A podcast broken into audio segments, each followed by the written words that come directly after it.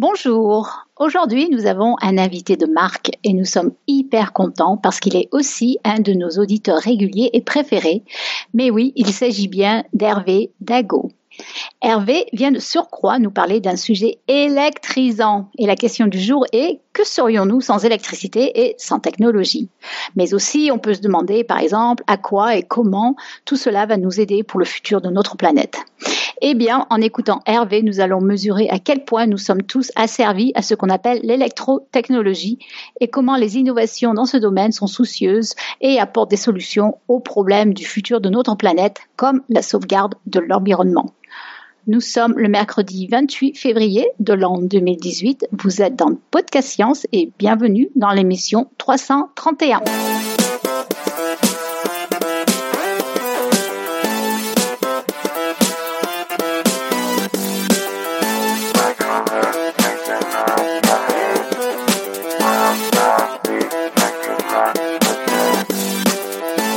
Voilà, eh bien mettons tout de suite euh, la machine en marche avec le traditionnel tour de table. Oui, alors autour de table, euh, il y a euh, moi depuis depuis chez moi à Paris, donc Claire. Il y a tu pour la technique depuis chez moi. Ouais, donc euh, gros moment. Donc euh, vous l'avez pas entendu parce qu'on était en train de préparer pour ceux qui écoutent en différé. Mais nous utilisons un ordinateur que nous avons acheté grâce à vos dons. Ça a été un peu laborieux. Il est 21h. On devait commencer il y a une demi-heure, mais ça y est, a priori, ça marche. Et si vous entendez cet épisode en montage, c'est que ça a marché. Oui. Alors, le reste du tour de table, il y a Irène depuis Santa Barbara. Bonsoir tout le monde. On a Elodie sans plume parce qu'elle est depuis chez moi aussi. Bonsoir tout le monde. Ah oui, plume, il faut quand même dire que plume, euh, c'est le chat quand même. Il faut bien le. Ah oui, quand même. Oui. le chat d'Elodie qui nous écoute depuis la maison. tu lui as mis Skype, j'espère qu'il te regarde. Ah bah oui, bien sûr, bien sûr. Mais oui. Et puis bah, évidemment, il y a notre invité. voilà. Bonsoir tout le monde. Bonsoir Hervé. Alors, le sommaire de l'émission, Elodie, je te laisse. Alors, donc, nous avons notre invité qui vient nous parler, euh, puis répondra aux questions venant de la chatroom. Et ensuite, euh, on aura les citations et le quiz du mois et euh, une ou deux petites annonces. D'accord, super. Eh bien, on va passer tout de suite au dossier, mais quand même, euh, Hervé, avant de démarrer, j'aimerais bien que tu te présentes un peu à nos auditeurs, pour ceux qui te connaissent pas, et euh, sachant que tu as le droit de dire tout ce que tu veux, mais aussi seulement ce que tu veux. Ok, ben bonsoir tout le monde. Donc moi c'est Hervé, donc j'ai 30 ans. Euh, donc j'ai fait des études en électrotechnique ou en génie électrique. j'ai notamment fait un BTS puis une école d'ingé. Euh, donc j'ai plusieurs expériences euh, essentiellement dans le ferroviaire, donc euh, je pense que ça va se sentir du, point de vue que je vais aborder en fait le sujet. Et euh, bah, j'ai quelques expériences aussi dans la médiation scientifique. Euh, donc j'ai bénéficié du programme Paris Montagne. J'ai, euh, organisé, enfin co-organisé plusieurs des, éditions du festival. J'y ai proposé des animations. j'ai fait d'autres animations avec Sciences Ouvertes et puis avec d'autres associations aussi dans, dans la médiation scientifique. Ah oui, tu es, quand même à fond dedans, droit, hein, dans, dans l'électrotechnique. Hein. Ah oui, oui, c'est c'est un sujet qui me passionne. Et effectivement c'est c'est c'est par les trains en fait que je me suis euh, passionné par ce sujet et que j'ai enfin que j'ai découvert en fait. Qu'est-ce qu'il y avait derrière euh, bah qu'est-ce qu'il y avait derrière tout ça en fait? Qu'est-ce qu'il y a dans une locomotive? Ben, c'est essentiellement de l'électrotechnique. Ouais. Et alors euh, pour ou contre la réforme SNCF Parce qu'on a attendez, c'est c'est quoi la réforme SNCF Je sais pas, mais en ce moment tout le monde en parle, c'est pour ça que je ce sujet. Alors, ah, il a fait fini. Euh, bah, surtout que c'est, peut-être pas directement euh, lié à l'électrotechnologie, donc euh, on va peut-être pas trop s'attarder là-dessus pour le moment, quoi. Mais peut-être, hein, peut-être qu'il y a des trucs qui impliquent aussi l'efficacité du fonctionnement des. Non, je pense qu'on va, on va très bien vivre à, passer, à s'en passer d'en parler. Je pense. Ça va plutôt le faire. Ok, bah Hervé, on t'écoute alors. Alors comme euh, promis, en fait, euh, j'avais dit que je décrirais un, petit peu le mashup que j'ai créé euh, pour présenter le dossier. Donc le patchwork d'images que bah, que j'ai publié notamment au début de, du fil en fait. Alors je sais pas si vous l'avez un peu tous sous les yeux. Mm. Du coup, elle apparaît sur la chat room et puis pour les dans les notes d'émission pour ceux qui écoutent en, en différé. Oui. Donc on va commencer euh, par la diagonale, donc euh, en haut à gauche et en bas à droite. Ça, ce sont des armoires électriques typiquement. Alors, en haut à gauche, c'est de la haute tension. Alors attends, parce que là on la voit Euh, pas dans la chatroom. Alors justement, pour ceux qui sont qui sont en différé, en plus on va- on va décrire un Ouais. peu. Donc en haut à gauche dans, dans l'image, on voit une sorte de grosse boîte grise, un peu cette image qu'on a dans les films des vieux ordinateurs qui prennent toute une pièce et où il y a des boutons et des lumières euh, qui font qui ont l'air qu'il se passe des trucs très importants mais on comprend rien. Je sais pas si je décris ça bien. Ouais, c'est un peu ça. Oui, oui, non, mais c'est les, c'est les grosses armoires électriques, oui, qu'on voit dans tout, avec les serveurs, euh, etc., quoi. Donc là, je, je rappelle, Alors, en je fait, rappelle aux euh, autres- enfin, pas les serveurs, je dis une bêtise, évidemment. Euh, je rappelle quand même aux auditeurs que ce que tu décris, c'est effectivement euh, dans la chatroom, mais aussi sur le sur la euh, le- la page internet en fait, hein, qui se rapporte à ton à ton dossier. hein. Donc en haut à, à gauche. Vas-y Hervé. Donc en haut à gauche, c'est de la haute tension. Donc on voit euh, les boîtiers les plus à gauche, c'est c'est notamment des disjoncteurs. Alors voilà, la taille que ça fait un disjoncteur en haute tension. Mais du coup, c'est l'équivalent des disjoncteurs qu'on a chez nous. Il y a des histoires, des espèces de gros fusibles à l'intérieur, quoi. Alors là, c'est vraiment que le disjoncteur, que l'appareil qui fait euh, la, la fonction coupure. Il Ah, n'y a d'accord, pas les, les fusibles, ce sont des cellules dédiées. J'imaginais les gars changer, c'est des énormes fusibles de 2 kilos. euh. Mais c'est un peu ça. Il y a des fusibles haute tension. En général, ça fait un truc comme un mètre de long. euh, Ah ça d'accord, fait, euh, c'est drôle, ils ont des sortes de gros trucs. Chérie, les fusibles ont sauté. Donc juste à côté, ben, ce sont les chats que j'ai promis aussi dans sur euh, sur Twitter. Ce sont des chats en Les fait. chats En fait, ce sont des. Ah, oui. juste à côté, c'est en haut au milieu, c'est ça? Oui, en haut, Donc au en haut au milieu, ce qu'on voit, c'est euh, les typiques euh, bah, gros mâts haute tension. Alors en fait, en J typique, c'est des mâts haute tension qu'on voit pas, qu'on voit de moins en moins, parce qu'en fait, ils sont plutôt en pleine nature maintenant en France. En tout cas. Euh, bah en fait, Ouais, hein. oui. Ouais, mais à la campagne, je veux dire, on, on les voit plus du tout. euh, il faut quand même. Euh, ça c'est vraiment de la très haute tension, donc c'est vraiment le réseau de transport d'électricité, c'est le réseau qu'on voit à l'échelle nationale. C'est effectivement c'est pas ce qu'on peut voir, euh, près- enfin sauf si on habite à cet endroit-là, mais c'est pas ce qu'on voit près des grandes villes pour alimenter une, une, une métropole. Enfin, c'est des pylônes énormes, Donc- quoi, hyper grands. Ouais, Oui. voilà. Oui, plusieurs dizaines de mètres. Et c'est vrai que vu de vu latéralement, ils ont un petit peu l'allure de chat. Oui, d'où leur nom. En fait, il y a toute une terminologie pour nommer les, les pylônes. Il y a aussi toute une terminologie pour euh, désigner leurs fonctions, parce qu'il y a des pylônes de, de suspension, d'arrêt. Enfin, euh, ça, j'en parlerai pas ce soir, peut-être une prochaine fois. Mais Ah, non, mais euh, c'est- on- il y a ah ouais, c'est super intéressant. En fait, moi, je savais pas. Et donc, ceux-là, ils ont, c'est bien leur nom officiel, les chats. Oui, oui, c'est bien leur nom officiel.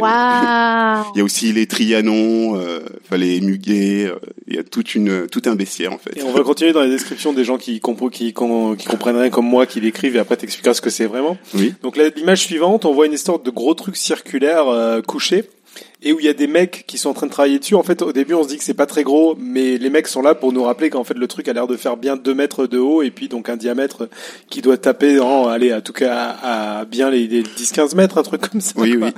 Donc c'est un peu la même image que, en, que au milieu à gauche. En fait, ça, ce sont des stators de machines.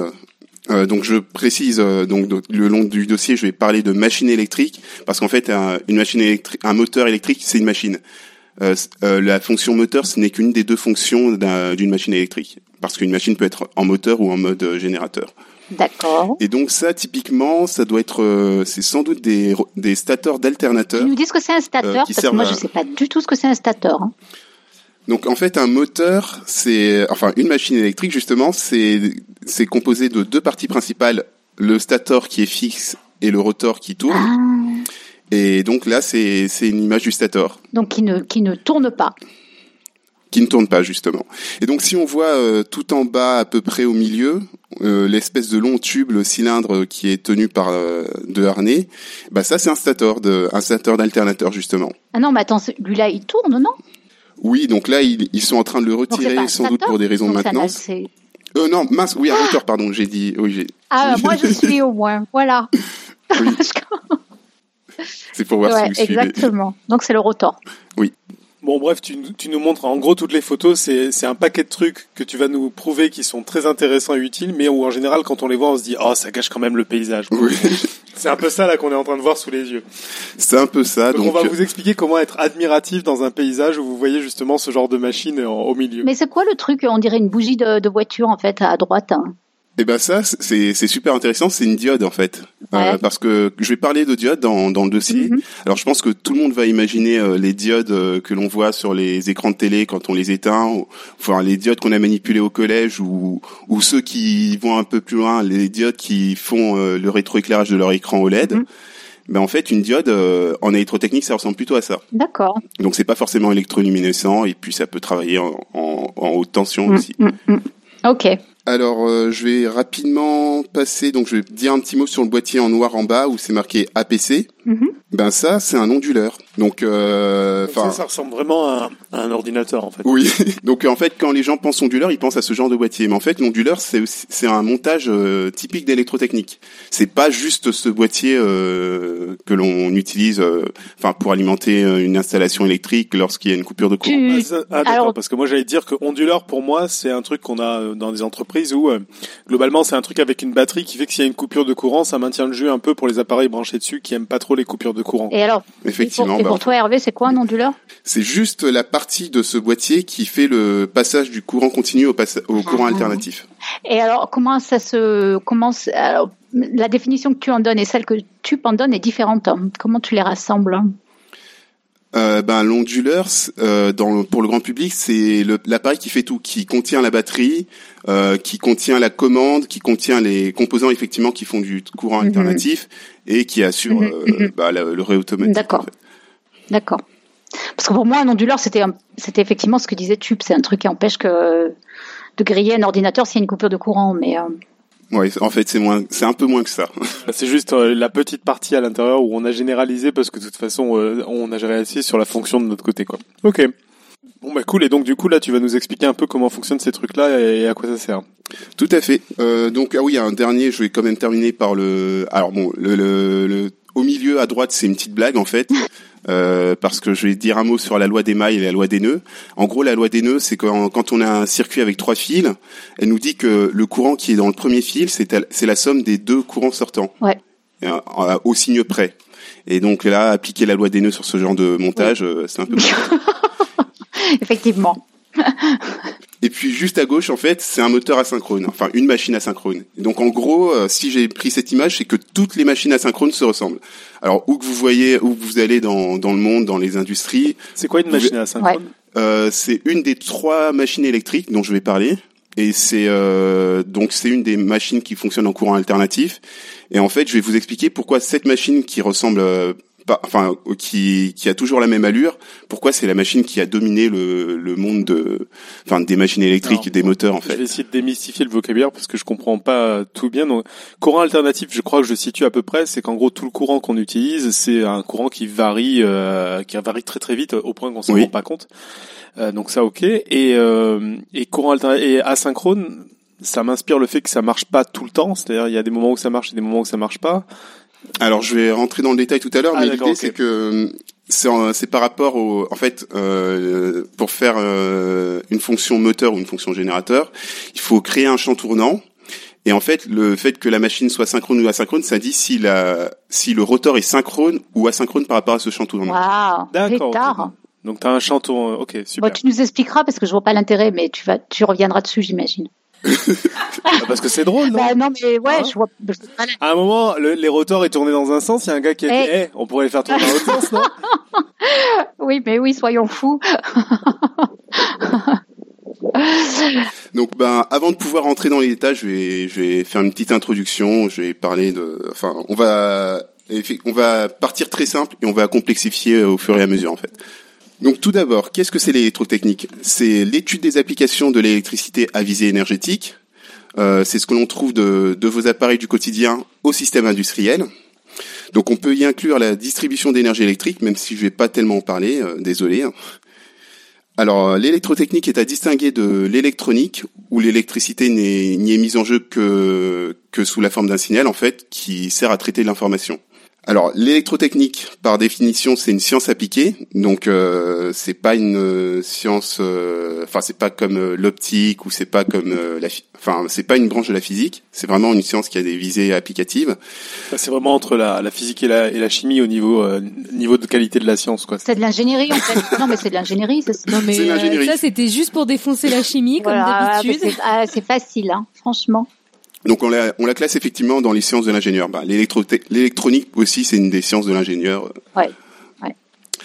Alors c'est euh, bah, comme l'électronique, c'est une science très récente, donc on peut considérer qu'elle est née dans les années 1870 après des avancées décisives en électromagnétisme, justement sur le volet fondamental, en fait sur le volet euh, théorique, euh, donc des avancées qui ont lieu justement au début du 19e siècle. Donc il faut la distinguer de l'électromagnétisme en tant que branche de la physique, effectivement, c'est ce que je disais. Et alors petit détail amusant en fait, au début du 19e siècle, électricité était synonyme d'électrostatique. Euh, donc, euh, qu'est-ce que c'est l'électrostatique? En gros, lorsque vous hérissez les poils de votre chat avec un ballon de baudruche, ça c'est l'électrostatique. Attends, attends, répète, quand tu quoi quand on hérisse les poils de Ah, son oui. chat avec un ballon de baudruche, ou enfin quand, les expériences par exemple avec une règle et de l'ambre, Ou des euh, trucs plus communs, moi, qui m'arrivent tous les jours, quand tu marches au bureau sur ta moquette pour arriver à ton ordinateur en aluminium et que tu te prends une décharge systématiquement, c'est de l'électricité statique. Alors pour les f- pour les filles, ça va plus être quand tu enlèves ton pull et que tes cheveux se hérissent et restent collés au pull et que tu te res- tu ressembles à une Donc, à euh, une on fait sorcière. un groupe de parole tous les jeudis Voilà. soirs euh, sur les Voilà. victimes de l'électrostatique. Claire, tu as quelque chose à Au contraire, pour une fois, je la ramenais même pas en me disant bon, on va pas tous la ramener. Là. Hervé, le Moi, c'est quand je me brosse les cheveux. Non, mais par contre, ça fait des étincelles. Euh, c'est assez rigolo. La, la nuit, si on frotte une veste en polaire, oui, ça fait Ah. des étincelles. Oui, ma joli. aussi, elle fait des étincelles. euh, c'est vraiment joli et c'est impressionnant. Ouais. Voilà, c'est un petit feu d'artifice personnel à la maison. Si vous ne savez pas quoi faire, frottez votre polaire. En fait, les feux d'artifice, ça fonctionne pas du tout sur ce principe-là. Mais enfin, Non, mais ça, c'est- c'est joli, quoi. sinon Hervé. Donc malheureusement, je vais pas vous parler d'électrostatique. Euh, J'ai réussi à vous faire un dossier d'électrotechnique sans sans avoir à en dire un mot. Euh, c'est notamment grâce au fait que je parle pas de, de distribu- distribution d'énergie électrique. Et d'ailleurs, en, en plus, euh, tu, tu vas me dire si je dis une connerie, mais tant qu'on y est dans, dans les termes, dans, à partir du moment où on a du courant alternatif, c'est plus trop statique. Ben justement, c'est euh, c'est c'est pas statique effectivement, Ah, c'est d'accord. c'est de l'électrodynamique dans ce cas et et euh, ben pareil, je vais en dire des choses très grossières en fait d'un point de vue théorique, mais ça on va, on va faire de l'électrodynamique avec les mains. On va faire de l'électrodynamique avec les mains. Oui. Allons bon. Je pas pense que c'est la le laisser situ- avancer, mais je c'est pense la- qu'on a tous compris ce la citation de ce soir. J'adore. Donc effectivement, le, le but de ce dossier, c'est de vous faire découvrir les principaux montages électrotechniques, leurs applications, euh, démystifier un certain nombre d'appareils et installations autour de vous. Alors, comme vous l'avez peut-être senti, euh, la partie la plus intéressante à mes yeux est celle qui est autour des machines, donc les appareils électriques qui font de la conversion d'énergie électrique en énergie mécanique et inversement. Euh, mais pour pouvoir vous parler de machines, il faut d'une part dire un mot sur les différentes formes de conversion d'énergie électrique, et d'autre part, euh, donc euh, parler aussi des composants et appareils qui sont associés à cette conversion d'énergie, mais aussi parler de magnétisme et d'électromagnétisme. Donc avant de voir tout ça, on va commencer par quelques rappels d'électricité. Alors l'électricité, tout d'abord, c'est une circulation d'électrons. Alors euh, si euh, si vous avez jamais entendu parler d'électricité dans votre vie, euh, il y a deux émissions que c'est pas sorcier y a consacrées qui sont pas mal. Donc si vous avez entendu quelques mots, on va continuer. Alors pour que cette circulation puisse avoir lieu, il faut une source, généralement une source de tension, par exemple une pile, une batterie ou un alternateur, et un circuit électrique fermé, c'est-à-dire un médium qui va conduire l'électricité. Alors, pour faire simple, tous nos montages auront ce que l'on appelle des récepteurs qui vont consommer ou utiliser l'énergie électrique sur ce circuit. Et cette énergie, donc, sera fournie par les générateurs. Donc, pareil, ça peut être une pile, une batterie, autre chose, etc. Donc là, moi, si, si je me, si je veux faire très simple et que je, je, j'imagine un, un circuit avec une pile et des, des câbles pour connecter qui vont à une ampoule électrique. Et quand tout est fermé, l'ampoule elle s'allume. C'est ça, c'est exactement, le- c'est quasiment le montage, bah, c'est exactement ce montage qu'on va étudier euh, pour commencer le dossier Ah, en bah, fait. super. Donc effectivement, euh, le cas pratique que j'ai voulu euh, prendre, c'est euh, l'ampoule de ma cuisine, mais sauf que finalement, je suis pas dans ma cuisine. Il y a des ampoules ici quand même. hein. Non, on touche pas à mes ampoules. Il y a des caches d'ampoules en forme d'oiseau dans ma cuisine. On touche pas. Alors, du coup, euh, bah, comme vous l'avez compris, en fait, l'électricité est littéralement partout autour de nous. Aussi, euh, ben, on va prendre un montage qui est euh, le plus simple qu'on puisse avoir sous nos yeux. Donc, on va ignorer ben, les ordis, la table de mixage, le frigo, ma montre, la pompe qui fait l'arrivée d'eau de l'appartement. tout ça, on va, va pas en parler. En fait, on va prendre le montage le plus simple qui soit. Donc, une ampoule dans une cuisine. Alors je sais qu'elle fait partie d'un montage électrique. Surtout que t'as pas envie de parler de ta montre vu que c'est de la connexion sans fil. oui, ça complique euh, très vite les choses. Sans vouloir. Euh. donc euh, donc je sais que cette ampoule dans une cuisine, elle est dans un circuit électrique parce que c'est une ampoule électrique. je sais qu'elle qu'elle y a un récepteur. C'est pas elle qui fournit l'énergie, c'est elle qui l'utilise. Et je sais que dans ce montage, forcément, il y a un générateur quelque part, sinon elle s'allumerait jamais et que dans ce montage, il y a un interrupteur qui permet d'ouvrir et de fermer le circuit à volonté, ou presque. Alors, je sais qu'elle est alimentée en 220 volts ou 240 volts alternative, comme c'est la norme en Europe de l'Ouest, entre autres, à une, fréquence de 50 Hz.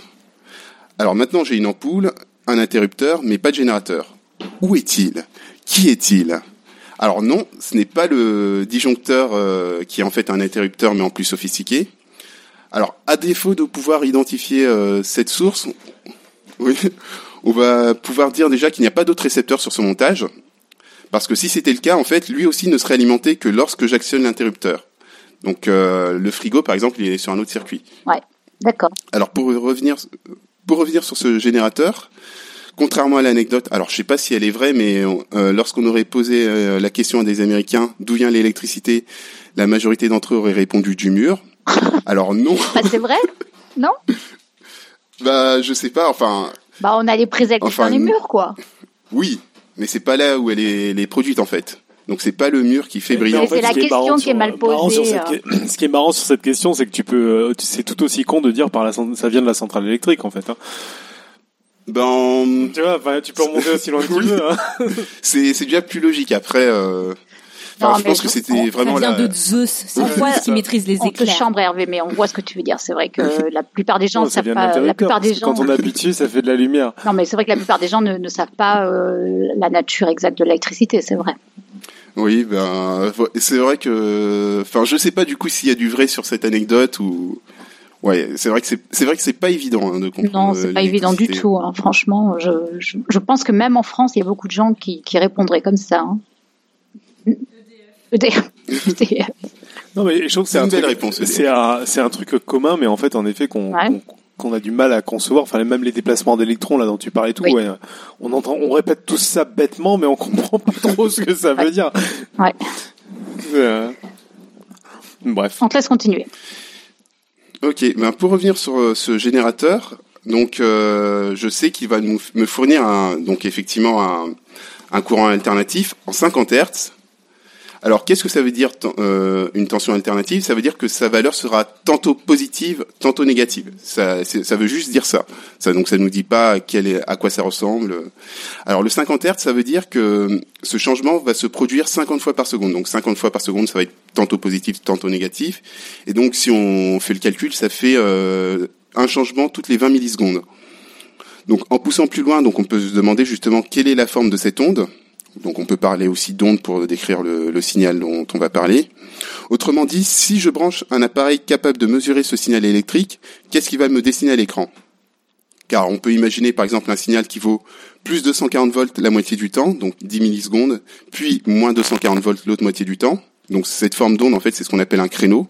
Alors je sais pas si vous avez, vous avez vu fait ça en cinquième comme moi, souvenir de collège. Euh, on peut aussi imaginer un signal qui varie continuellement de moins 240 volts à plus 240 volts. Donc si on se représente le truc, ça fait un signal triangulaire.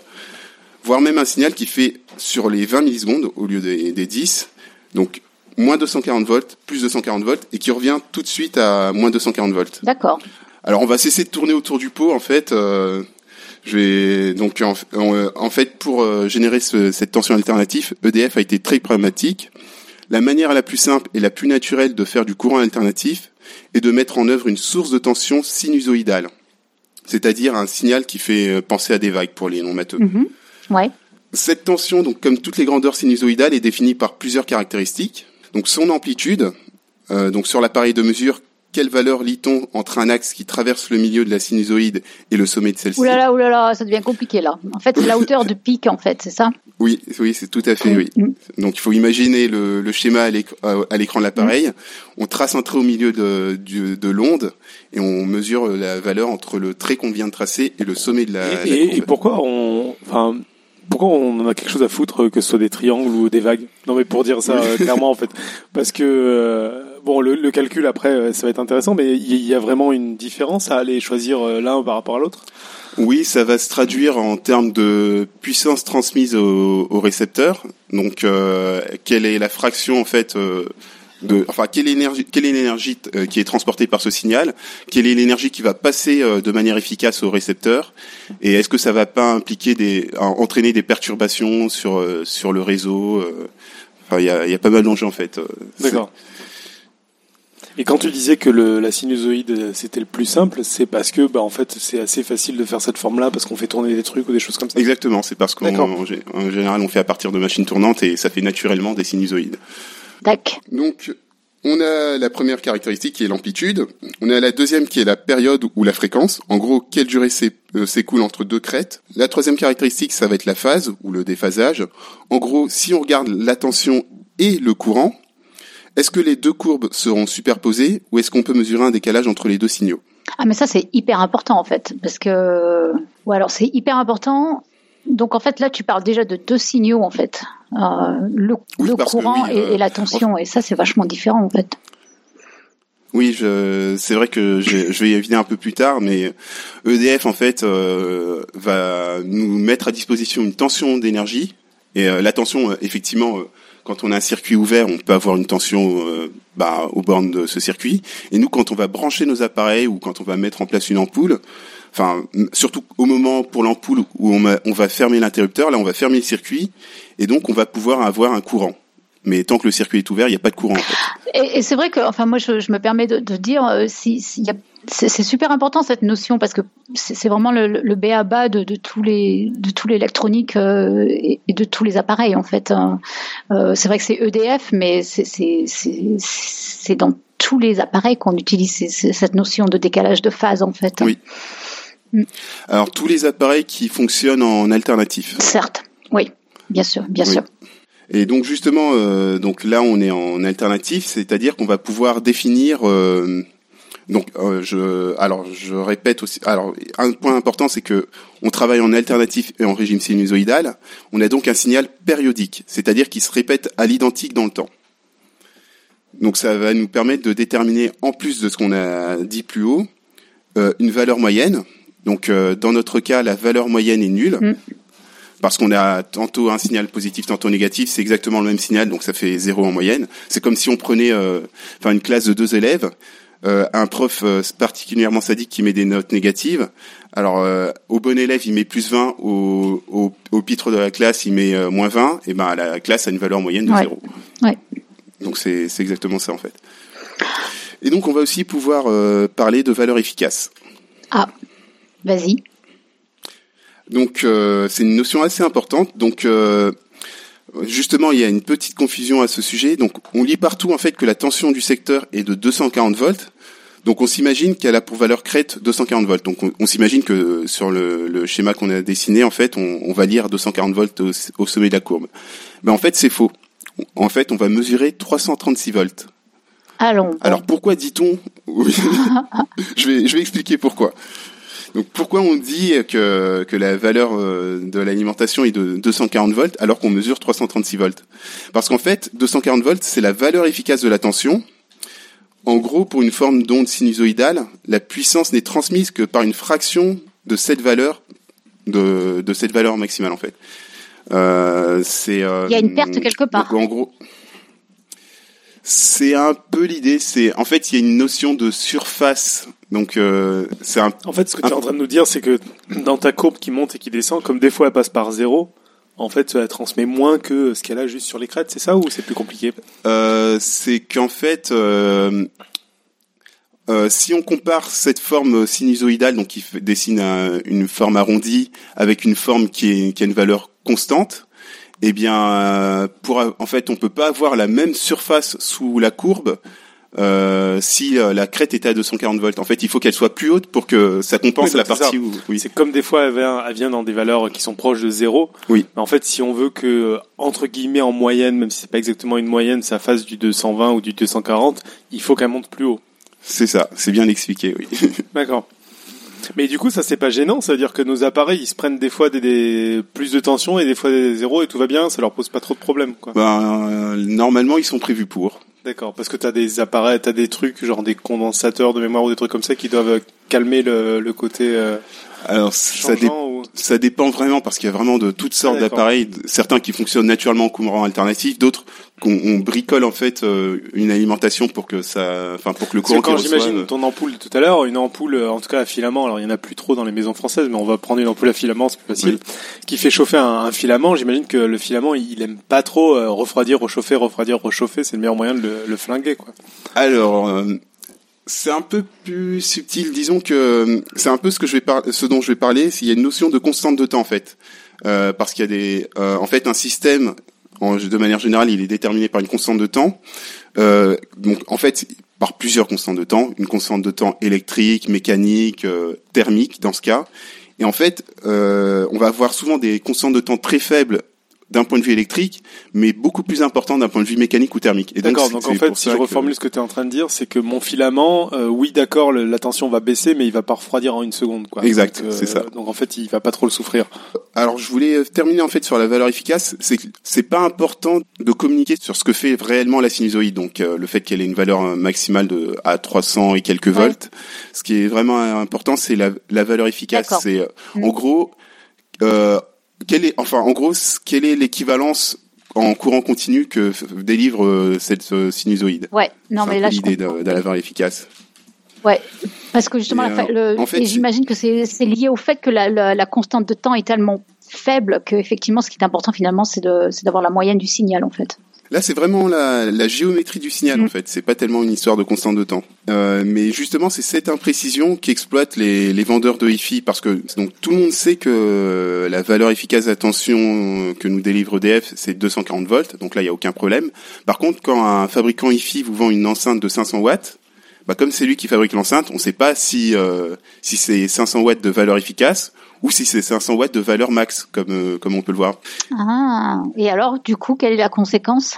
Ben, la conséquence, c'est que souvent, euh, ils vous vendent des enceintes de 360 watts pour des enceintes de 500 watts. Et il y en a même des plus pervers, en fait, qui vont vous vendre des enceintes de 180 watts pour des enceintes de 500 watts. Parce qu'ils vont, ils vont vous prendre la valeur crête à crête, en fait. De- L'entube Oui. Et ça a aucun sens parce qu'en fait, une puissance, c'est, forcément positif. En fait, quand, on fait les, calculs mathématiques derrière, ben, on se rend compte que c'est n'importe quoi de, faire ce, raccourci, en fait. Ah.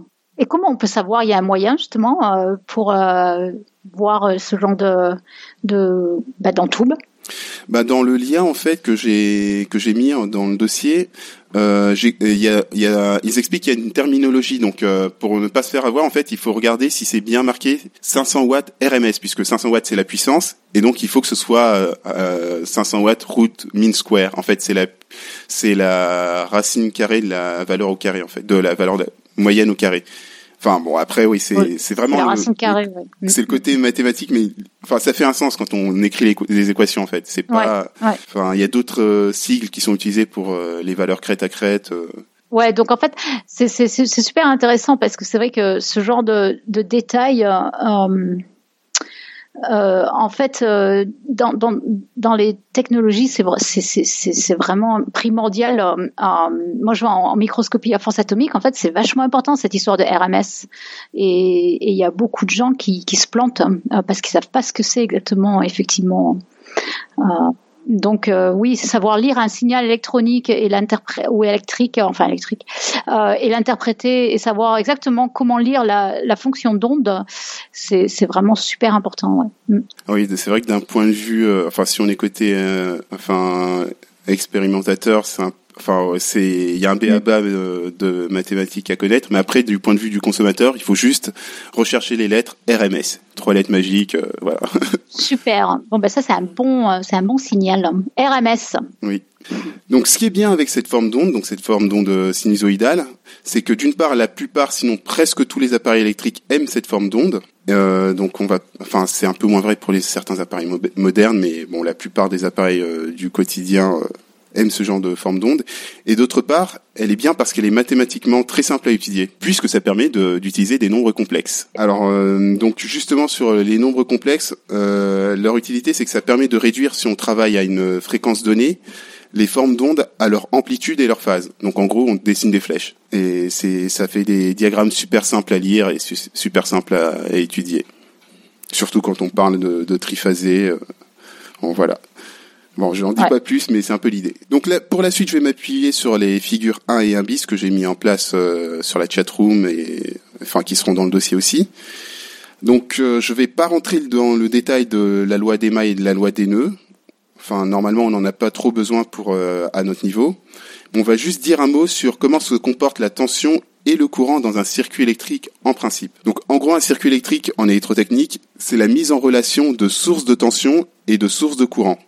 Donc le premier schéma justement euh, la, le trait qui, est avec le enfin la boule avec le trait qui passe dans le sens du fil, c'est la source de tension et la boule avec le trait qui est perpendiculaire au fil, c'est la source de courant. Donc effectivement, mon schéma, c'est une source de tension en relation avec une source de courant. Donc dans ce dossier, la source de tension sera en général le générateur.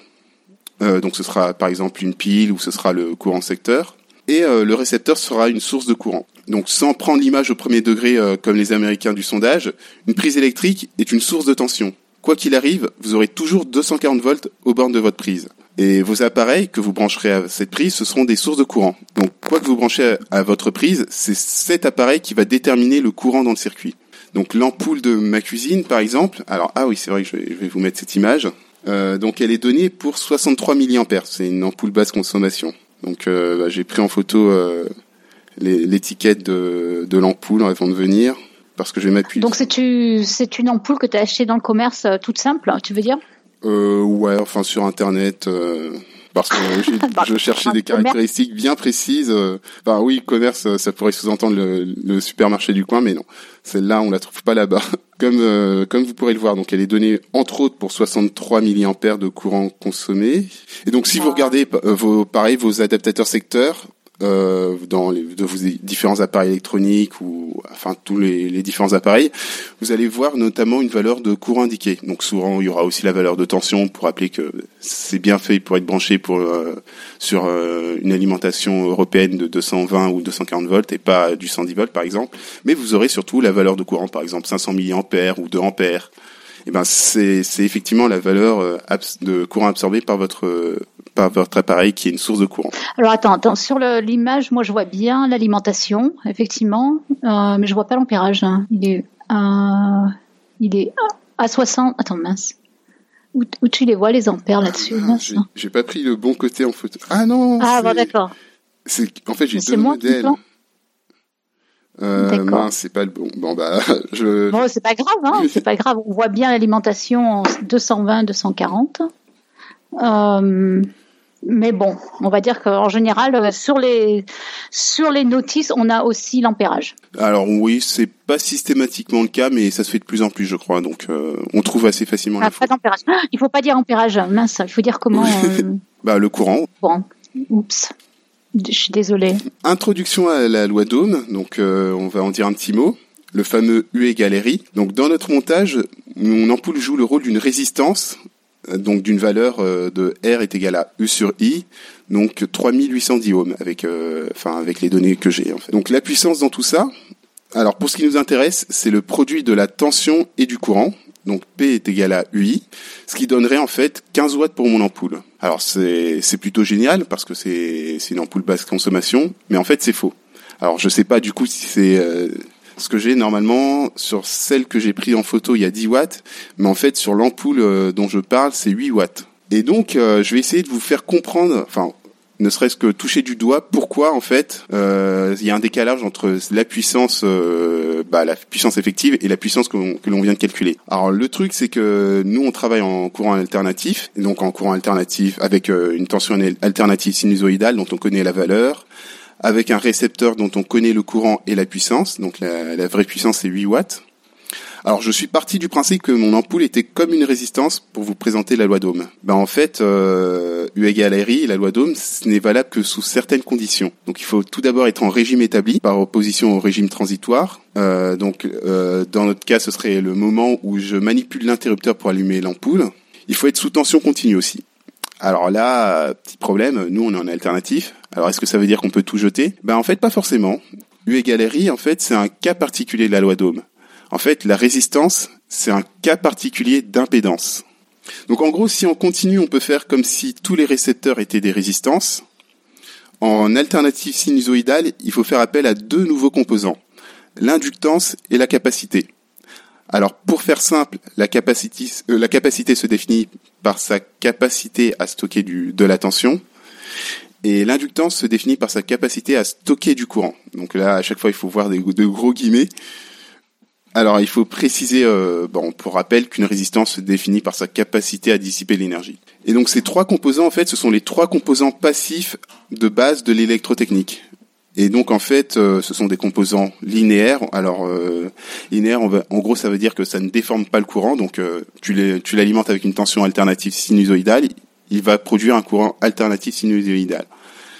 Et en fait, tous les, euh, enfin, toute charge linéaire passive peut se, traduire comme une combinaison de ces trois composants. Bon, là, c'est un petit détail. Euh, c'est un petit détail mathématique. Il n'y a peut-être pas besoin d'entrer là-dessus parce que nous, on va, on va étudier que des résistances, mais euh, en fait, on peut faire, enfin, ça nous permet de généraliser à d'autres montages imaginables. Alors, petit encart terminologique.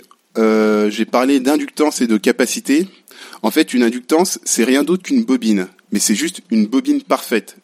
C'est-à-dire euh, bah, une bobine qui n'a, enfin, qui, qui dissipe pas de, chaleur en fait, qui, ne fait que sa fonction de bobine. Et euh, donc euh, par la suite, je parlerai sans doute de bobine, mais inductance bobine, c'est pour nous ça va être la même chose. Et pareil, en fait, une capacité, c'est un condensateur. C'est juste que c'est un condensateur parfait. Pareil, il chauffe pas, enfin, il fait juste stocker de la tension entre guillemets. Voilà, c'est le petit parallèle, le petit encart terminologique. Donc en gros, pour la suite, bobine égale euh, bobine est égale à inductance ou inversement, et capacité égale condensateur ou inversement. Donc, euh, plus loin, on verra en fait ce que ça veut dire pour une bobine de stocker du courant. Alors désolé, on le fera pas euh, une fois de plus pour la capacité parce que c'est de l'électrostatique et donc c'est pas utile pour mon propos. Alors mais globalement en fait, une inductance ou une capacité, elles vont introduire ce qu'on appelle un déphasage. Donc l'inductance va avoir tendance à retarder le courant et la capacité va avoir tendance à l'avancer. Donc concrètement, si on prend l'appareil de mesure de tout à l'heure, qui nous a permis de voir que la tension avait une forme sinusoïdale, alors en mesurant le courant traversant une inductance, il apparaît que celui-ci est en retard d'un quart de période, donc de 90 degrés, donc pour rappel une période euh, c'est 360 degrés, sur la tension. Et donc si on fait la même chose au bornes d'une capacité, le courant lui sera en avance de 90 degrés sur la tension et donc, euh, si on prend le cas de la résistance, bah, le courant sera parfaitement en phase euh, avec la tension. Alors du coup, en principe, pour une bobine qui est une combinaison en fait d'une inductance et d'une résistance, c'est pour ça que les bobines chauffent. Le, déphasage donc sera légèrement inférieur à 90 degrés et pour un condensateur, pareil, il sera légèrement inférieur. le déphasage sera légèrement inférieur à 90 degrés. Donc en principe, avec une bobine qui est une combinaison d'une inductance et d'une résistance, c'est pour ça que les bobines chauffent. Le déphasage sera euh, donc euh, en pratique inférieur à 90 degrés. Et pour un condensateur, qui lui aussi a une faible composante résistive, donc le déphasage, donc ici ce sera l'avance du courant par rapport à la tension, sera aussi inférieur à 90 degrés. Donc maintenant qu'on a dit tout ça, on va vraiment pouvoir parler de puissance parce que euh, du coup on était arrêté par quelques petites considérations.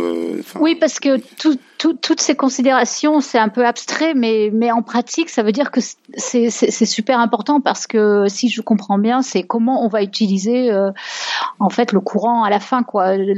quand on veut l'utiliser dans un instrument, il faut, il faut connaître effectivement euh, toutes les caractéristiques exactes, c'est ça? Alors c'est un peu l'idée, c'est qu'en fait, on, ça permet de comprendre pourquoi. Euh, enfin bon, là c'est vraiment donc dans notre exemple, pourquoi mon ampoule en fait, euh, elle semble euh, avoir une puissance de 15 watts en fait, alors qu'elle a une puissance de 8 watts. Et donc, mm. euh, ça va nous permettre de. Donc, en gros, ce que je vais, ce que je vais dire, ça va nous permettre d'aborder la notion de facteur de puissance. Et euh, voilà, de, enfin de voir à quoi euh, ressemble une puissance en alternatif, en régime alternatif sinusoïdal. D'accord, j'espère que tu vas nous bien nous expliquer tout ça. Ok, je, je, je fais de mon mieux. je n'en doute pas, Hervé. Donc, euh, donc pour revenir sur notre ampoule, qui est censée fonctionner sous 240 volts, avoir un courant de 63 mA, mais une puissance de 8 watts, si on reprend la loi d'Ohm, appliquée au régime sinusoïdal, on a donc U égale ZI, donc l'impédance de notre Z. Donc le 3810 ohms de tout à l'heure, ce n'est pas la résistance, mais l'impédance de l'ampoule.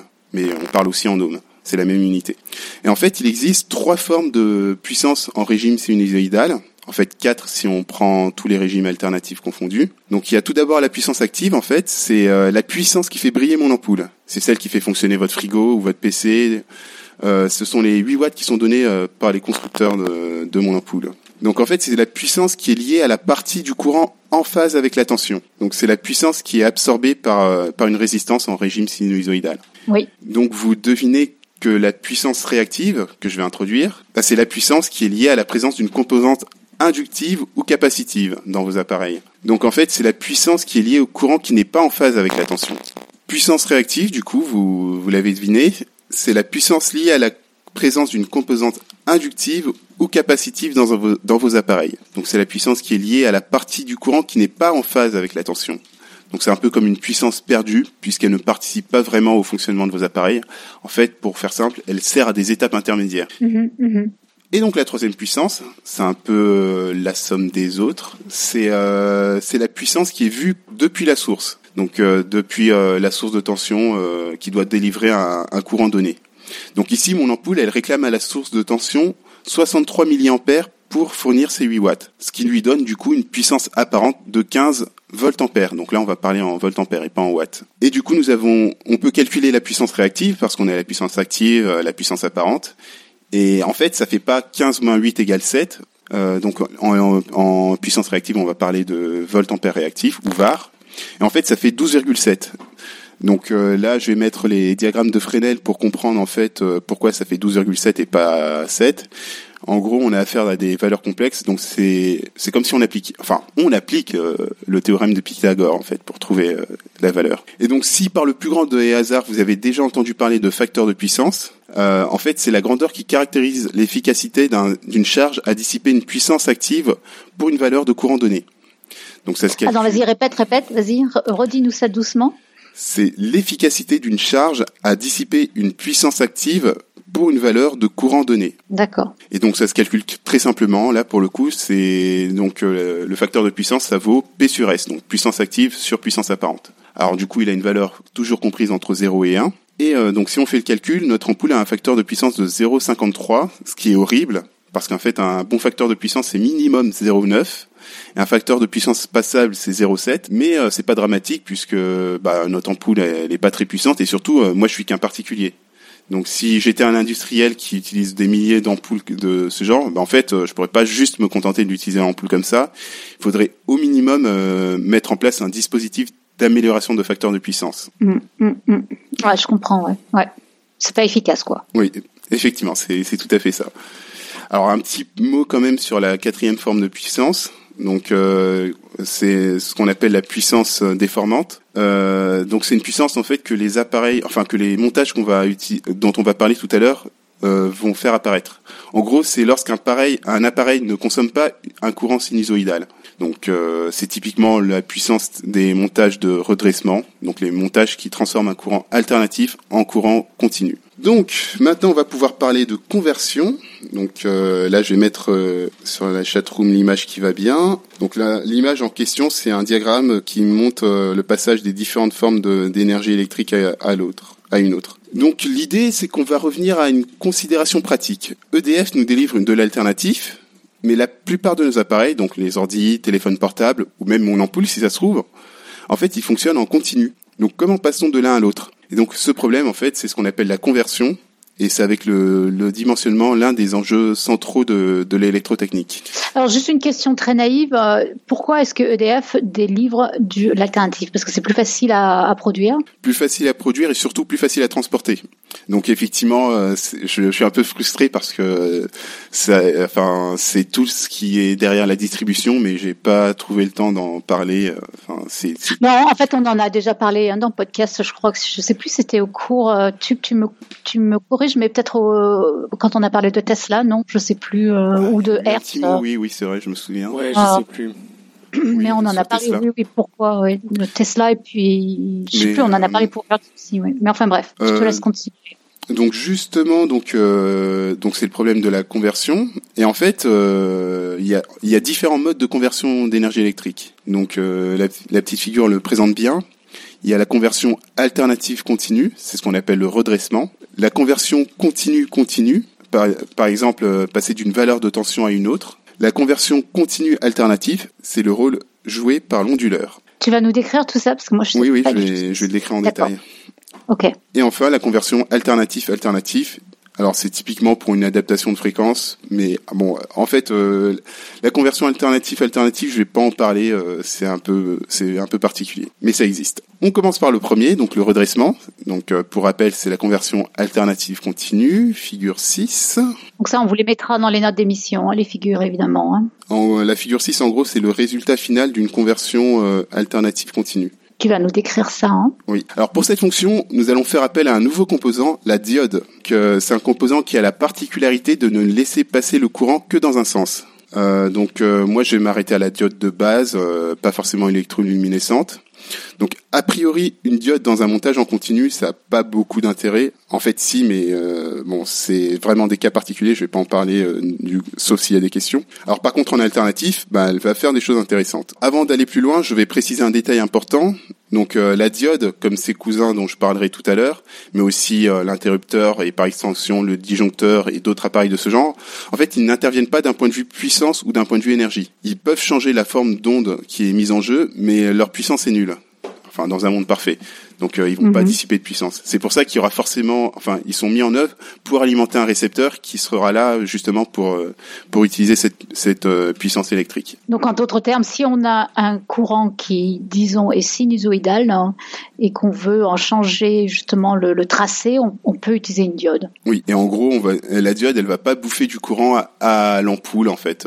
C'est ce que Ouais. j'essaie de dire. Enfin, en Mhm. pratique, c'est ce qui va se passer, mais bon, c'est négligeable. Et puis, c'est un autre problème. C'est justement l'enjeu dont je ne parlerai pas non plus. Ouais. Alors, si on reprend notre appareil de mesure euh, génial qui peut dessiner des formes d'ondes, que l'on mesure le courant aux bornes d'une résistance en série avec une diode, en sachant que cette diode, contrairement au LED euh, qu'on connaît, supporte très bien le 220 volts, on va voir effectivement que le courant ne passe que dans un sens, euh, le sens qu'on appelle le sens direct pour la diode. L'alternance positive de la tension provoque alors un courant sinusoïdal sur la demi-période. Donc là, il faut s'imaginer le truc. On a notre euh, notre graphe, le courant est dans le bon sens pour la diode, donc elle laisse passer le courant et du coup, on a une une alternance qui se dessine, euh, la- l'alternance positive. En, d'autres termes, en fait, si, si on a une forme sinusoïdale avec donc des, un, un pic, hein, euh, ça va par exemple laisser en gros passer que le courant qui est euh, sur la moitié supérieure en fait Oui. de, Ça va de laisser passer euh, tel quel. C'est contre- surtout ça qui, qui est important de pour les gens qui- pour visualiser, c'est ça qu'il faut, je pense, qui est super important de préciser. Ça veut dire que la diode ne va laisser passer le courant qu'au-dessus d'une certaine valeur en fait. Oui. C'est ce que tu veux dire quand tu dis qu'elle laisse passer que dans un sens en fait. Oui, tout à fait. Mhm. Et du coup, lorsque la tension devient négative, donc c'est vraiment euh, positif-négatif, bah, la diode va se bloquer. Donc là, c'est qu'on essaie de- d'imposer un courant dans le sens inverse. Et du coup, le courant sera nul sur la demi-période. Euh, il faut s'imaginer le dessin que va faire l'appareil. Donc on a deux demi-périodes. La demi-période où l'alternance est positive, la demi-période où l'alternance est négative. Bah, la demi-période où c'est positif, on va voir effectivement le, bout de sinusoïde. Mais la demi-période où c'est censé être négatif, ben, on va voir un très plat. Ouais. Parce que le courant sera nul, parce que la diode l'aura bloqué. C'est ce qu'on appelle redresser le courant ou non? Alors, ben effectivement, c'est la c'est le minimum qu'on puisse faire en termes de redressement de courant. Parce que du coup là, on va voir effectivement que, enfin, on était parti d'une tension alternative, donc avec une valeur moyenne nulle. Et en faisant ça, on a une alternance positive, Hmm. et du coup, on a une valeur moyenne positive. Donc on a fait du redressement. Et oui, bien sûr. mais c'est un redressement médiocre puisque on a que la moitié de la, la valeur euh, maximale Ouais. qu'on pourrait avoir en fait. Ouais, on a perdu vachement en fait. Ouais. Et du coup, on peut faire mieux. Et euh, pour faire mieux, en fait, il faut euh, faire un montage un petit peu compliqué que le dessin que je, je viens de mettre sur la chatroom. En fait, il faut utiliser deux bras. Donc, il y a un circuit avec deux bras, euh, deux diodes dans un sens pour euh, une des alternances et deux bras dans l'autre sens, en fait. Euh, donc, ah oui, j'ai aussi un schéma pour ça. Euh, Alors mais- attends, deux bras, je, je comprends pas très bien ce que tu veux euh, dire là. là, on- en fait, le, dans notre montage, on avait juste mis une diode en série euh, Mhm. de, avec euh, notre charge, donc avec l'ampoule dans notre cas. Mais en Ouais. fait, pour pouvoir faire un redressement complet, euh, enfin, pour que ça marche, il faut mettre euh, deux diodes dans un sens pour faire passer le courant dans un sens et deux, deux diodes dans l'autre. En fait, ça suffit pas de faire un montage avec euh, deux diodes. Il faut quatre diodes. Ouais, ouais, d'accord. Et justement, il y a- Mais euh, Oui. elles sont, elles sont en série les quatre diodes ou un elles sont en, alors elles sont en série 2 à 2. Oui. Euh, et en fait, alors oui, c'est vrai que c'est pas très pédagogique le schéma que j'ai mis, mais oui, l'idée c'est que, hum, ouais, Ah sont- ouais, c'est le. Ah oui, oui, je vois ce que c'est. Oui, mais il faudrait Avec le une- décrire effectivement. avec une Mm, mm, animation, euh, c'est, ouais. Alors l'idée en fait, c'est que, bon, je vais, je vais essayer de bien décrire par rapport à ça. En fait, ce qu'on voit dans le chatroom, c'est qu'il y a effectivement euh, une euh, presque, j'allais dire, une dichotomisation, si je me permets d'employer le mot, en fait, euh, du, du signal, en fait. euh, euh, et, et finalement, les, les, les quatre diodes, elles, euh, déjà, elles sont disposées sur un carré, en fait. Alors ça le fait- carré, c'est juste une façon de présenter les choses. On peut le faire euh, Oui. autrement. Certes. Mais Euh, l'idée, c'est que en fait, le, du coup, euh, le, dans la, pendant l'alternance positive, on va avoir le courant qui va passer à l'endroit dans, bah, dans les deux diodes qui sont dans le bon sens en fait. Et ce qui va se passer du coup pour l'alternance négative, c'est que le courant sera obligé de passer par les autres diodes, mais du coup, il sera, euh, enfin, ça va faire qu'il sera redressé, qu'il sera remis à l'endroit en fait. Alors attends, parce que ouais, je suis un peu paumée. Donc à gauche, tu as l'input, c'est-à-dire que c'est de là, c'est de là que vient le courant. On est d'accord. Et donc euh, à un moment, il va y avoir un nœud Oui. et le courant, il va être, euh, il va se séparer en deux finalement. Mais si on suit un des deux bras, comme tu le dis, eh ben il va rencontrer, il va rencontrer les diodes qui sont en, en opposé en fait. hein. Oui, donc en fait, si le, si, alors donc là, euh, normalement, j'aurais dû expliquer le détail de comment fonctionne une diode, mais une diode ne conduit en fait que, enfin, si la, enfin, bon après, oui, j'ai pas défini la note cathode, mais en fait, si, euh, si euh, dans le le dos de la diode, la tension euh, est, enfin, le potentiel est plus élevé que dans le que devant la diode, elle conduit. Et du coup, euh, si le, la tension en input est positive, bah, ça va faire conduire la diode que l'on voit euh, qui va vers DC in- input output. Et euh, Ouais.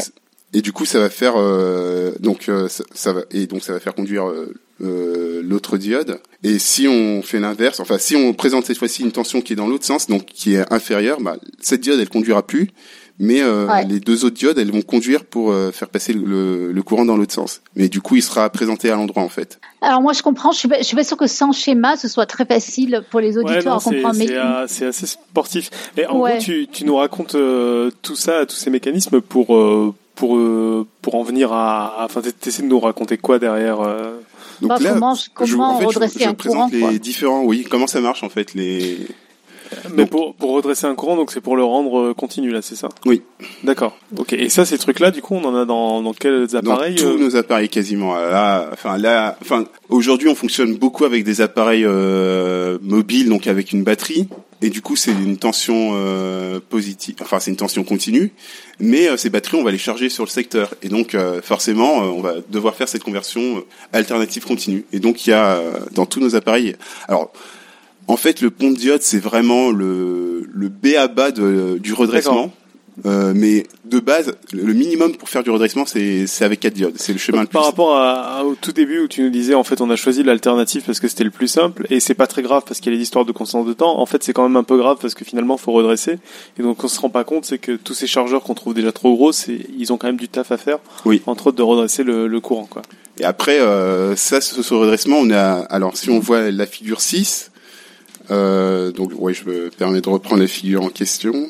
Alors, je, je sais pas si je l'ai bien nommé, mais la figure où il y a deux, justement, deux alternatives, enfin, deux, deux alternances redressées. Mais en fait, nos quatre diodes, elles permettent d'obtenir la courbe en bleu. En rouge. C'est-à-dire, alors, euh, non, euh, ça, vraiment en bleu, en pas. fait. Bon, après, Alors Non, attends, du coup je comprends pas. Le, euh, le redresser c'est pour le rendre continu ou c'est pour euh, tout, tout mettre c'est juste positif pour le mettre, euh, enfin, pour lui donner une valeur positive. Pas forcément de continu. Ah d'accord, ok. Donc on a toujours un truc qui varie, Oui, mais tout est positif en gros. Oui. D'accord, ok. Et c'est ça que t'essaies de faire, euh, qu'on essaie de faire avec des, des diodes et, et compagnie qu'on met dans les trucs. Oui. Et tout l'enjeu, du coup, pourquoi on a plusieurs euh, types de, de schémas, c'est que t'en as qui, euh, qui vont mieux marcher, qui vont moins laisser passer du négatif que les autres, quoi. Euh, c'est surtout qu'ils vont faire ressembler le, la tension plus à un courant continu. Donc là, on voit que ça oscille et euh, enfin que c'est pas parfaitement continu. Ouais. En fait, il y a quand même une oscillation. Bah si c'est la courbe Ouais. bleue, il y en a une sacrée oscillation. Oui. oui. Parce que la courbe rouge, c'est quoi du coup? En fait, la courbe rouge, c'est quand on va rajouter un, un condensateur. Alors pour pour les auditeurs, hein, la, la, la courbe bleue en gros, elle ressemble à quand on prenait la sinusoïde qui faisait des vagues, les vagues elles montent et elles descendent. Bah vous imaginez qu'au lieu de monter et descendre, elles rebondissent. Donc en gros ça monte, pouf, ça rebondit et ça remonte. Et donc c'est ça quand, euh, que euh, qu'on appelle la redresser. Et quand on Mhm. dit que c'est très loin d'un continu, c'est que ça ressemble pas trop à une ligne droite, c'est ça. hein Parce que le but, Bah, c'est de- fine, c'est d'avoir une ligne droite. C'est ça? Mais, Oui, mais c'est quand même aplani par rapport, euh, mais c'est quand Alors, même plus bah, plat. la que- version bleue, elle est pas aplanie du tout, parce Ouais. que là, on est vraiment dans la balle qui Voilà. rebondit. Par contre, la Ouais. version rouge, donc on- dont on parle, là, vous imaginez donc notre balle qui rebondit, sauf qu'en partant de ses sommets, au lieu de retomber rapidement, elle retombe plus doucement, et ce qui fait qu'elle est déjà un peu aplanie. Mais dire qu'elle est plate, euh, faut avoir un peu d'imagination quand même encore. Oui. hein. Elle est, euh, c'est plutôt un truc qui continue à rebondir, mais de manière un peu moins euh, forte. Après, l'idée, hein, donc, euh, ce qui permet justement de faire la courbe rouge, c'est euh, d'ajouter un condensateur qui va stocker la tension et donc qui va délivrer la tension qu'il aura stockée pendant que le courant, euh, pendant que la tension tombera en fait. Et si on Ah, choisit, je- attends, je t'interromps. Il y a, il y a- c'est vrai qu'il y a dans la chatroom, on a quelqu'un qui, qui a mis une explication qui est, qui est intéressante, hein, euh, qui dit que pour expliquer oralement le pont de diode, on peut penser que le courant positif va passer, va entrer entre deux diodes, une qui le laisse passer et une qui le bloque. Et idem pour le courant négatif. Et à la fin, les deux diodes sortantes se rejoignent dans le même câble. C'est pas mal ça, je trouve. C'est vrai qu'on a une meilleure idée en fait. Ouais, c'est qu'on imagine en fait le courant qui alternativement passe d'un côté ou de Ouais. l'autre, et du coup, in fine, Ouais. euh, il a été redressé, quoi. Ouais, ouais, c'est vrai ouais, que le, ouais. le schéma, il était pas top en Mhm. fait. Euh, J'en avais vu un autre, mais. Ouais. Et du coup, Non mais euh, ouais, cette, cette explication me va bien moi. Ouais. Mm, mm. Bon, et donc là, tu as un signal qui a réussi à être redressé. Oui. Donc là, ça y est, on peut charger nos batteries. on peut charger. Donc euh, après, ce qui va se passer, c'est que dans l'alimentation de vos PC, donc il y a l'équivalent d'un pont de diode. En général, c'est un, un montage, un- enfin avec des composants un peu plus sophistiqués. L'équivalent du condensateur qui va lisser le courant. Et euh, en fait, on va avoir quand même d'autres composants qui vont travailler le courant pour qu'il soit vraiment très très continu, très stable. Et euh, mais bon, le principe, il est là. Après, euh, euh, expliquer euh, comment on fait pour avoir un courant parfaitement lisse. Et là, euh, parce que tout à l'heure, quand je t'ai dit, est-ce que c'est pas un peu grave d'avoir du courant alternatif, tu m'as dit non, mais il y a les histoires de constante de temps, tout se passe bien. Oui. Et là, tu es en train de me dire, on se bat pour avoir un truc très stable. Et c'est parce que du coup, les composants de mon ordinateur, ils, eux, euh, ils aiment pas du tout quand ça varie, c'est ça? Ben c'est un peu, euh, en fait, c'est un peu la technologie qui a imposé, euh, qui a imposé ces exigences. Euh, je pense que la plupart des appareils qu'on avait dans les années, euh, bah, avant l'invention de l'électronique, euh, enfin des, bah, des, des semi-conducteurs, ben c'était, enfin bon, je, je schématise un peu, mais c'est un peu le fer à repasser, les ampoules à filament. Ben, c'était des appareils qui, qui, n'est- qui étaient assez simples d'un point de vue électrique et donc qui n'exigeaient pas euh, un traitement du signal en fait. Alors que quand on a commencé à avoir des appareils électroniques, il a fallu en mettre au point euh, bah, justement tous les semi-conducteurs qui permettent euh, de- d'avoir un courant bien lisse pour fonctionner en continu. Ouais, D'accord. Ouais, ouais, ouais. D'accord. Donc voilà, c'est euh, pour faire de, du redressement c'est tout ce qu'il faut en, en fait. Là, c'est un peu euh, les deux parties principales. Euh, le pont de diode pour euh, redresser la tendance négative et le condensateur pour faire du lissage. Après, en fait, on peut on peut aller un peu plus loin, mais pour comprendre, c'est c'est juste que c'est ces deux trucs-là qu'il faut voir simplement. Ouais, c'est le truc de base, quoi. Oui. Donc, on va pouvoir parler de conversion continue, continue. Donc, euh, on va parler du hacheur. Conversion continue, c'est quoi? Continu, continu. Euh, c'est euh, passer d'une tension continue à une autre. Par exemple, passer de 12 volts à 5 volts. Enfin, il y, a- Ah, ouais. il y a plein d'exemples possibles. Ou passer de, de 12 volts fixe à une, une tension qui peut aller de 0 à 12 volts. Donc ça, c'est ce qu'on appelle les, les transformateurs, les petits les prises de courant qui sont un peu volumineuses, c'est ça? Non, ce sont les hacheurs. Alors, les le transfo, alors, le transfo, c'est un cas... Là, je veux dire, alors peut-être que j'ai dit mal mon terme, mais en gros, tous les, tous les gros, euh, il y a plein d'appareils qui ont des prises de courant un peu grosses. Et en général, j'avais l'impression que c'était pour changer le voltage. euh, Parce que, en- Ouais, sauf que en là, on est en alternative. Ouais. Ouais, mais tu, tu parles En fait- d'alternative, ou alors que là, il veut parler de, de continu, non? Oui, donc euh, le transfo en question, il fait euh, c'est un c'est un mélange de plusieurs trucs. En fait, il fait le il fait la conversion alternative alternative. Donc, il va abaisser la tension euh, secteur Ah oui, et ensuite il fait du redressement. Donc de de l'alternative vers le continu. Donc il fait un peu les deux en fait. oui, il fait les deux. C'est ton redresseur plus un hacheur quoi. D'accord. Sauf que Ouais. c'est pas fait Et le on, on peut avoir un hacheur. euh, le D'accord. hacheur c'est c'est optionnel, mais on peut le trouver aussi. non Et là, on a envie du coup de, de faire baisser la tension parce que bah, les appareils, ils- si tu leur mets trop de tension, ils vont cramer. C'est un peu l'idée euh, où c'est on peut aussi euh, se dire ben on a un courant alternatif enfin on a un courant redressé qui est pas top donc on va utiliser un hacheur pour euh, enfin qui va ajuster en, per- en permanence la valeur pour que ce soit toujours la même tension. D'accord. Ouais, c'est une autre manière de redresser en fait. Mm, Après ouais, aussi- ben, ça travaille forcément avec du- de- une tension redressée donc euh, c'est vraiment pour euh, affiner la tension. D'accord.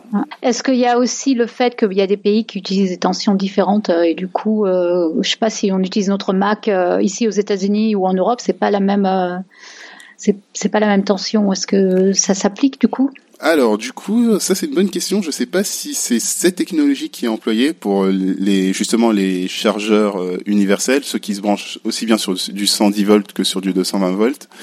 C'est pas impossible. Alors du coup, je pense qu'il doit. Enfin, il faut quand même un, dispositif pour détecter la tension euh, assez rapidement pour ajuster euh, la sortie. Je sais pas trop si c'est cette technologie qui est employée. Alors, pour pouvoir parler du hacheur, je vais introduire encore un nouveau composant, donc cette fois-ci le thyristor. Alors, ce qui se cache derrière ce nom n'est rien d'autre qu'une diode, mais est un petit peu plus sophistiqué. Alors, comme la diode, le thyristor ne laisse passer le courant que dans un sens, mais sa particularité, c'est de pouvoir bloquer le courant aussi dans l'autre sens. Donc, on va prendre un exemple pour être concret. Donc, on place le thyristor dans un montage pour alimenter une résistance. Alors, pour faire simple, on va prendre une source euh, alternative et sinusoïdale. Alors, lors de l'alternance positive, euh, donc le courant dans le sens direct pour le thyristor, on peut décider via une commande du moment à partir duquel le thyristor va laisser passer le courant. On prend un exemple. Si on commande la conduction pile au début de l'alternance positive, en fait, le thyristor va se comporter exactement comme une diode. Et au- autrement, donc le courant sera nul dans la résistance jusqu'au moment où, où on commande le, le thyristor. Et donc lors de l'alternance négative, en revanche, le courant sera nul, euh, comme avec une diode. Ok. Donc là, on a décrit le comportement du thyristor en alternatif. Donc euh, pour vraiment voir ce que c'était le thyristor, comment il se comporte euh, quand on lui fait faire des trucs. Mais du coup, on va revenir à notre cas, le hacheur. Et donc on va voir en fait que c'est presque pareil. C'est même en- encore plus simple puisque on peut simplifier l'exercice. Donc euh, nous, on va avoir plutôt tendance à utiliser notre hacheur dans un montage en- alimentaire en continu. Donc bah, faisons ça. Donc notre montage a une source de tension continue qui pourrait être une pile par exemple une résistance et notre thyristor que l'on vient d'introduire. Donc tension continue implique que notre thyristor peut toujours conduire et donc le courant sera toujours dans le sens direct. Alors comme en alternatif, on va définir une période de fonctionnement parce qu'en alternatif on avait les 20 millisecondes euh, par exemple du secteur. Et euh, donc nous, ça va être la durée pendant laquelle on va faire un cycle. Alors dans un montage idéal avec une résistance parfaite, un thyristor parfait, on peut prendre n'importe quelle durée.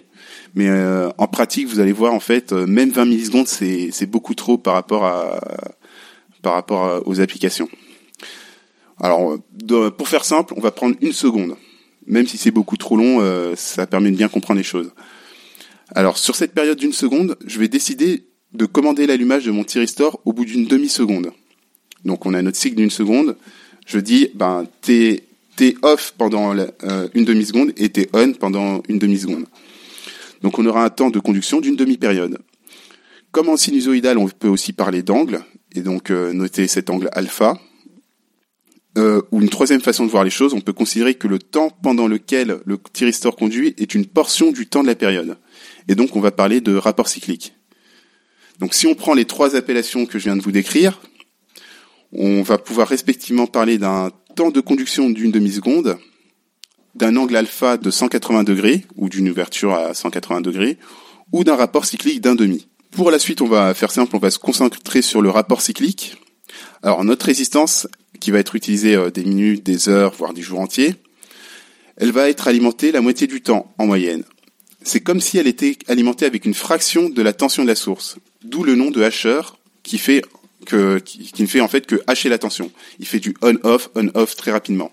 Donc c'est pour ça qu'en pratique, on va prendre des, pas de temps plus petits. Donc pour prendre un exemple concret, si vous alimentez un moteur avec un hacheur, alors il verra bien qu'il est alimenté à une tension dont la valeur moyenne est une fonction de l'angle alpha que l'on a choisi, mais il va pas tourner puis s'arrêter, tourner puis s'arrêter. En fait, il va continuer sur son inertie. C'est un peu comme, euh, enfin, c'est pour ça qu'il faut bien choisir euh, la, la, période de fonctionnement. Donc une seconde pour un moteur, ça va pas le faire clairement. Et en fait, pour pouvoir choisir cette période de temps, il faut justement s'appuyer sur les constantes de temps de notre système. Euh, donc les systèmes mécaniques ont des périodes de temps typiquement de l'ordre de la seconde ou du dixième de seconde. Et en électricité, euh, bah, il est facile d'obtenir des montages avec des constantes de temps autour de la milliseconde, voire de la microseconde. Donc ça a des implications technologiques que je peux même pas enfin, juste évoquer, mais voilà, c'est, on peut faire des, des hacheurs qui fonctionnent à plusieurs dizaines de kilohertz euh, sans problème. Et donc pour un moteur, comme pour la plupart des applications alimentées par des hacheurs, la valeur moyenne que l'on règle en commandant le thyristor, c'est comme si c'était la tension d'alimentation de l'appareil en question. Et en principe, le montage est un peu plus complexe. Bon, là, enfin, je rentre pas dans les détails, mais voilà. Alors donc là, euh, sans vous prévenir, en fait, je vous ai parlé de ce qu'on appelle un, un hacheur de tension, puisqu'il hache la tension. Et euh, aussi surprenant que cela puisse paraître, en fait, certains hacheurs euh, vont vous permettre d'obtenir des valeurs de une valeur moyenne de tension supérieure à la valeur d'alimentation. En gros, tu lui rentres 1000 volts, il peut te, générer des, des tensions à long, par exemple, jusqu'à 10 000 volts. Alors, euh, en fait, ça, c'est ce qu'on appelle un hacheur de courant. Et euh, pour reprendre la terminologie consacrée, donc le, le montage que je vous ai décrit, c'est un hacheur série, et le montage que je viens d'évoquer, c'est ce qu'on appelle un hacheur parallèle. Voilà. Bon, après, euh, je vais pas en dire plus sur les hacheurs. on a un peu l'idée pour pour la suite. Donc là, on a redressé du courant, on a changé sa tension. Qu'est-ce qu'il nous reste à faire pour qu'on puisse l'utiliser dans nos machines? Ben, il nous reste à faire euh, la conversion continue alternative. Et ça, on l'a pas déjà fait? Non, continu alternatif, du continu vers l'alternatif. Et pourquoi on veut le rechanger en alternatif alors qu'on l'a changé en continu? Alors, pour euh, pour spoiler en fait, euh, pour pour spoiler la fin du dossier, c'est quand on a quand on veut alimenter un, ben, typiquement le moteur de traction d'un train qui est en alternatif mais qui est alimenté, enfin qui est sous tension euh, alternative. Le problème, c'est que le moteur, il, a besoin d'avoir euh, une fréquence qui varie de 0 à tant de hertz, alors que le, il est alimenté en 50 hertz. Et du coup, on est obligé de refaire du continu pour pouvoir faire de l'alternatif en choisissant la fréquence qu'on veut faire. D'accord. c'est un sacré bordel, quoi. Oui. Exactement. Et donc là, tu vas nous raconter justement comment passer du continu à l'alternatif. Oui. D'accord. Pour enfin pouvoir démarrer le train. Oui. Et ça, à chaque fois qu'on prend le train. Donc maintenant, on ne critique plus les retards, quoi. Donc a priori, si j'ai pas trop mal euh, réussi mon coup, j'aurais pas grand chose à rajouter pour parler des onduleurs. Alors un onduleur, schématiquement, c'est un peu comme un pont de diodes utilisé à l'envers, mais dont on a remplacé les diodes euh, par des interrupteurs commandés.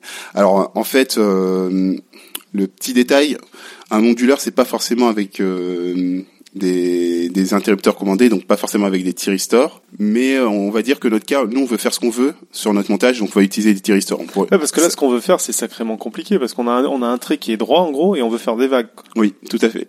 Et en plus, on veut faire un, vraiment des vagues, pas juste euh, du positif, négatif. Euh. Alors l'idée, donc bah, même si on veut utiliser des interrupteurs commandés dans notre onduleur, le thyristor il sera pas suffisant parce qu'en fait il faut maîtriser à la fois l'allumage et l'extinction. On a vu le thyristor, on peut dire tu conduis pas jusque temps, puis après euh, fais ta vie, euh, mais on peut pas dire tu conduis pas jusque temps et tu t'arrêtes de conduire temps. Et euh, donc pour pouvoir faire ça, en fait, il existe des thyristors qui peuvent le faire. C'est ce qu'on appelle des GTO pour Get Turn Off donc euh, des tyrisseurs qui portent bien leur nom puisque ça veut dire gâchette d'extinction. Sauf que la plupart du temps, en fait, on va pas utiliser ces, GTO, on va utiliser des, transistors qui sont plus faciles à mettre en œuvre. Parce que je vous, vous raconte pas le bazar euh, qu'il faut mettre en place pour alimenter les gâchettes de, commande des, des, GTO. Alors pour revenir sur le montage pont de diode, mais avec des transistors à la place des diodes, donc un montage à l'envers, toujours avec les guillemets qui vont bien, c'est-à-dire qu'on inverse la source et la charge, donc, euh, si vous reprenez le montage, on a bien deux bras. Sur chaque bras, chaque interrupteur sera commandé de manière, ce qu'on dit, ce qu'on appelle complémentaire, en fait opposé à l'autre. En gros, quand donc il faut bien s'imaginer les deux bras. Donc, un montage, on, voit bien les bras alignés, pas tellement comme euh, sur le, le, montage que j'ai mis en fait. Donc, quand l'interrupteur du haut est ouvert, l'autre est automatiquement fermé et inversement. C'est-à-dire qu'ils sont forcément commandés, bah, c'est ce qu'on appelle de manière complémentaire en fait. Je sais C'est pas pour ça que si... tu dis qu'ils font. C'est pour ça que tu dis qu'ils font un peu gros, un peu le même taf que les diodes. Sauf que les diodes c'était fait automatiquement parce qu'il y avait des fois c'était positif ou négatif et là on s'est commandé. Oui, là, du coup il y a de l'électronique en fait pour le commander? Ah oui, clairement, c'est même, euh, enfin, même avec une un thyristor, il y a un minimum d'électronique. Donc en fait sans électronique on pourrait pas avoir de train électrique. Quoi. Tout à fait. C'est marrant.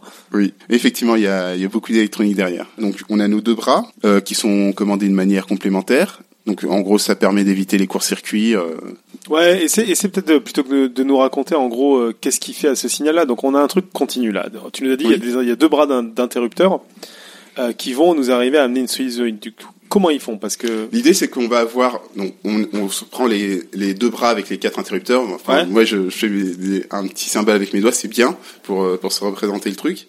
C'est qu'on va tout d'abord se dire, bon, on va générer une une alternance positive. Donc, on va prendre euh, l'interrupteur en haut à gauche et l'interrupteur en bas à droite. On va dire, vous deux, vous conduisez. Ce qui fait que on va avoir le courant qui va passer euh, dans, donc on va dire à l'endroit dans la charge et qui va revenir par l'interrupteur en bas à droite. Et donc ça, ça va faire l'alternance positive. et ça, ça crée une sinusoïde du coup? Non, ça reste Ça, un, ça, ça ça, crée droit, un signal carré en fait. Ouais, ça crée voilà. Donc Oui. ça crée une alternance où euh, ça fait haut bas haut bas mais de manière très brusque. Oui. Quoi. Et du coup, si on fait l'inverse, on fait conduire celui du bas à à gauche et celui en haut à droite. Eh bien, le courant il va passer euh, du coup euh, inversé dans la charge. Euh, donc il va passer à l'envers et du coup ça fait notre alternance négative. D'accord. Donc là, on a toujours deux signaux carrés. Et après, on en fait quoi? Donc là, ça nous fait euh, un signal carré alternatif. Ah d'accord, mais tu nous fais pas une sinusoïde en fait. Tu nous fais Non, un pour l'instant, Ah, là c'est la, première étape. Ok, ok, ça nous fait un signal carré. Et donc comme euh, comme je disais, donc il nous faut, euh, enfin beaucoup d'appareils ils veulent du un, un courant qui se rapproche le plus positif possible. Mais du coup, en fait, c'est un peu décevant par rapport au truc des diodes, parce que là, t'es en train de parler d'un truc où c'est juste, en gros, on allume et on éteint un interrupteur suffisamment vite pour se faire Oui. son signal carré, donc euh, Oui. c'est pas très épatant, quoi. Mais on- en fait, on fait quelque chose d'assez épatant avec euh, ce qu'on appelle la MLI, la modulation, oui, modulation de largeur d'impulsion. Alors les Anglais eux, ils disent PWM pour Pulse Wave Mo- Modulation. Ils font les malins. En fait, pour faire court, la MLI, euh, c'est un truc magique. En fait, c'est comme si on faisait un mini hasher, en fait. On, on fait un hasher qui fait une valeur moyenne euh, très faible au début, puis qui augmente progressivement jusqu'à une valeur maximum, et qui diminue euh, progressivement. Ah, et c'est comme ça qu'on construit la sinusoïde, en fait. Oui. D'accord. Et donc l'idée, en fait, il y a, enfin, ça paraît pas très beau parce que quand on voit, on, on voit un signal carré qui, qui, voilà, qui est découpé euh, un peu bizarrement. Mais euh, si on regarde les maths qui sont derrière et puis les notions de constant de temps, on, on voit que ça fait un courant euh, pas loin d'être sinusoïdal malgré tout. Et donc là, ça y est, on a notre sinusoïde. On était Oui. parti d'une sinusoïde, on en a fait une autre. Oui. Mais ça y est, c'est bon, on est comme on veut, le train peut démarrer, quoi. Oui. Et, en gros, là, le, le gros du problème qui a fait qu'on a dû passer par tout ça, c'est qu'on voulait changer la fréquence de la sinusoïde. Oui. Parce que si on voulait juste changer son, euh, son crête à crête, là, on aurait utilisé un transformateur. Si je résume un peu tout, Tout le à fait, qu'on a oui. utilisé. D'accord. Ce qui est, ce qui est marrant, c'est que, en fait, je trouve que les montages avec des diodes sont, sont intéressants parce que tu as, l'impression de l'électronique qui marque, marche un peu de manière magique, entre guillemets mécanique. Et le dernier, moi, est un peu décevant parce que là, à partir du moment où tu commences à avoir un processeur ou un truc qui, qui fait du calcul, bon, bah ok, tu peux faire n'importe quoi en fait. Donc c'est moins épatant que les systèmes où tu as des schémas de malades euh, qui vont faire fonctionner le truc, quoi. Je sais pas si vous voyez ce que je veux dire. Moi, je sais que typiquement, euh, chez moi, euh, à- chez mes parents à, à Toulouse, il y a, il y a deux flippers. Il y a un flipper très moderne avec plein d'électronique et donc il fait plein de trucs de fou. Bon, c'est impressionnant, mais il y en a un qui est mécanique. Et le flipper mécanique est ultra impressionnant parce que tu te dis mais comment ils ont fait un truc qui arrive à compter des points, à comprendre que t'as et il y a aucune électronique dedans. Ah, c'est ju- c'est juste marrant parce que c'est exactement la même chose dans la traction ferroviaire. C'est que à l'époque, on n'avait pas toutes ces électro- électroniques de puissance pour faire ce qu'on veut avec les, les signaux d'alimentation. On arrivait avec des dispositifs électromécaniques à faire justement euh, quasiment ce qu'on veut pour la tension, euh, la faire varier comme il fallait. euh, et c'est juste impressionnant la générosité qu'on avait. euh. Et sur le flipper, on a validé qu'il n'y avait pas d'électronique parce qu'il a pris la pluie pendant toute une nuit et il continuait de marcher. Waouh. Donc c'est vraiment que mécanique. Là, du coup, on a à peu près, on est arrivé au bout là. On a réussi à faire notre signal là. Oui, on a fait notre signal, donc après, euh, enfin, on peut, par- peut dire deux trois trucs sur les onduleurs. Donc, euh, enfin, un onduleur, euh, donc notre l'onduleur dont je parlais, c'est ce qu'on appelle un onduleur autonome, c'est-à-dire qu'il va générer sa tension et sa fréquence comme il veut. Mais on peut avoir ce qu'on appelle des onduleurs assistés qui fonctionnent avec on leur impose par exemple la fréquence du réseau et ils fonctionnent comme ça. Enfin, c'est c'est des détails que dont je voulais Hmm. pas entrer, euh, enfin que je voulais pas approfondir. Mais... Non, mais en gros, si, euh, si euh, je pense que le message là qui, qui était intéressant dans ce que tu nous racontais, c'est que on a l'impression que quand on branche une prise de courant ou n'importe quoi, il se passe un peu rien, quoi, que Oui. le courant qui passe. Et en fait, il se passe tout un sacré euh, nombre de trucs où il y a plein d'améliorations qui sont faites qu'on suppose même pas dans ces petits appareils, quoi. Et là, c'est vraiment que la partie alimentation, juste Ouais, fournir et, les, et en plus, fait. c'est un travail qui est très ingrat parce que toutes les Oui. améliorations qui sont faites là-dedans, tout le monde s'en fout. En fait, nous, on veut juste que ça marche et euh, Oui. c'est la partie du truc où on en a rien à foutre, quoi. Bon, on parlait de transfo tout à l'heure, ben on va en parler. C'est ce qu'on appelle la conversion alternative alternative. Alors a priori, alors je pense que vous vous êtes dit que on a tout expliqué, donc il y a pas grand chose à rajouter. Ben en fait pas du tout. Euh, pour pouvoir en parler, il faut faire un petit peu d'électromagnétisme. Mais je crois que je crois que les transformateurs, on avait déjà eu l'occasion d'en parler, il me semble. euh, je sais plus à quel. Bah avec Tesla, j'imagine. Ouais, et puis euh, il me semble à d'autres moments, euh, Claire va se foutre de ma gueule, mais je crois qu'on en avait parlé euh, vaguement euh, à des moments où on parlait du palais de la découverte. Parce qu'il y en a un très joli au palais de la découverte. Bon, il l'utilise pas pour faire de la transformation, mais il l'utilise pour juste faire des éclairs. Mais bon, c'est un transformateur globalement. Mhm, ouais, carrément. Et, euh, et ouais, parce que du coup, c'est un système, c'est ça, où tu as deux bobines, l'une Oui. l'une dans l'autre. Et en gros, ce qui est complètement épatant là-dedans, c'est que c'est un système sans fil, en fait. Qui fait passer un courant euh, d'une bobine à l'autre. Le principe du transformateur, effectivement, c'est sans Et ce fil. qui est assez épatant parce qu'on n'imagine pas, et il est dans, dans plein de nos prises de courant où euh, on a Oui. du coup euh, un truc sans fil qui passe en fait. Et, et d'ailleurs, les charges sans fil pour les appareils récents, c'est un peu le même système. C'est le même fait. principe. Oui. Donc en fait, les transformateurs, on en a même dans les euh, dans les iPhones qui chargent sans fil, dans les euh, Android, Oui. pareil, euh, tout ça quoi. Le mot magique derrière tout ça, c'est induction. C'est ben, l'induction de, de courant d'une bobine à l'autre. C'est c'est vraiment ce principe que je vais essayer. Et d'ailleurs, euh, justement, du, du coup, parce que je crois qu'on avait abordé en effet, et le, le truc marrant, c'est là où, où le, le fait d'avoir un courant alternatif prend tout son sens. Parce Clairement. Là, ça permet effectivement de, enfin, de d'élever la tension, de la baisser comme on veut. Enfin, c'est c'est vraiment très pratique de, de ce point de vue-là. Donc euh, l'idée, alors donc euh, l'électromagnétisme, en fait, bon, en gros, c'est l'étude des phénomènes magnétiques obtenus à partir d'une source électrique, voire inversement. Alors, je passe là-dessus. Donc, euh, je sais pas si vous connaissez l'expérience de que l'on fait avec de la limaille de fer. Euh, en gros, vous vous vous posez une, la limaille de fer sur une table transparente, vous plaquez un élément sous la table et vous allez voir que la limaille de fer se réoriente. Ben, en fait, quand on fait ça, on met en évidence ce qu'on appelle les lignes de champ magnétique. Et donc, si on fait euh, ben, une boucle avec un fil conducteur qui est traversé d'un courant, les lignes de champ, en fait, elles vont prendre euh, prendre cette forme. Et en fait, une bobine, c'est un empilement de boucles de fils qui conduisent, euh, enfin, qui qui transportent un courant et donc qui, qui crée un champ magnétique. Et l'idée de la bobine, en fait, c'est de, de aligner un certain nombre de spires pour que le champ magnétique soit parfaitement droit dans la bobine et donc euh, avoir un champ uniforme. Alors après, on peut, euh, alors donc je pense que ça, je vais le réserver pour euh, le dossier.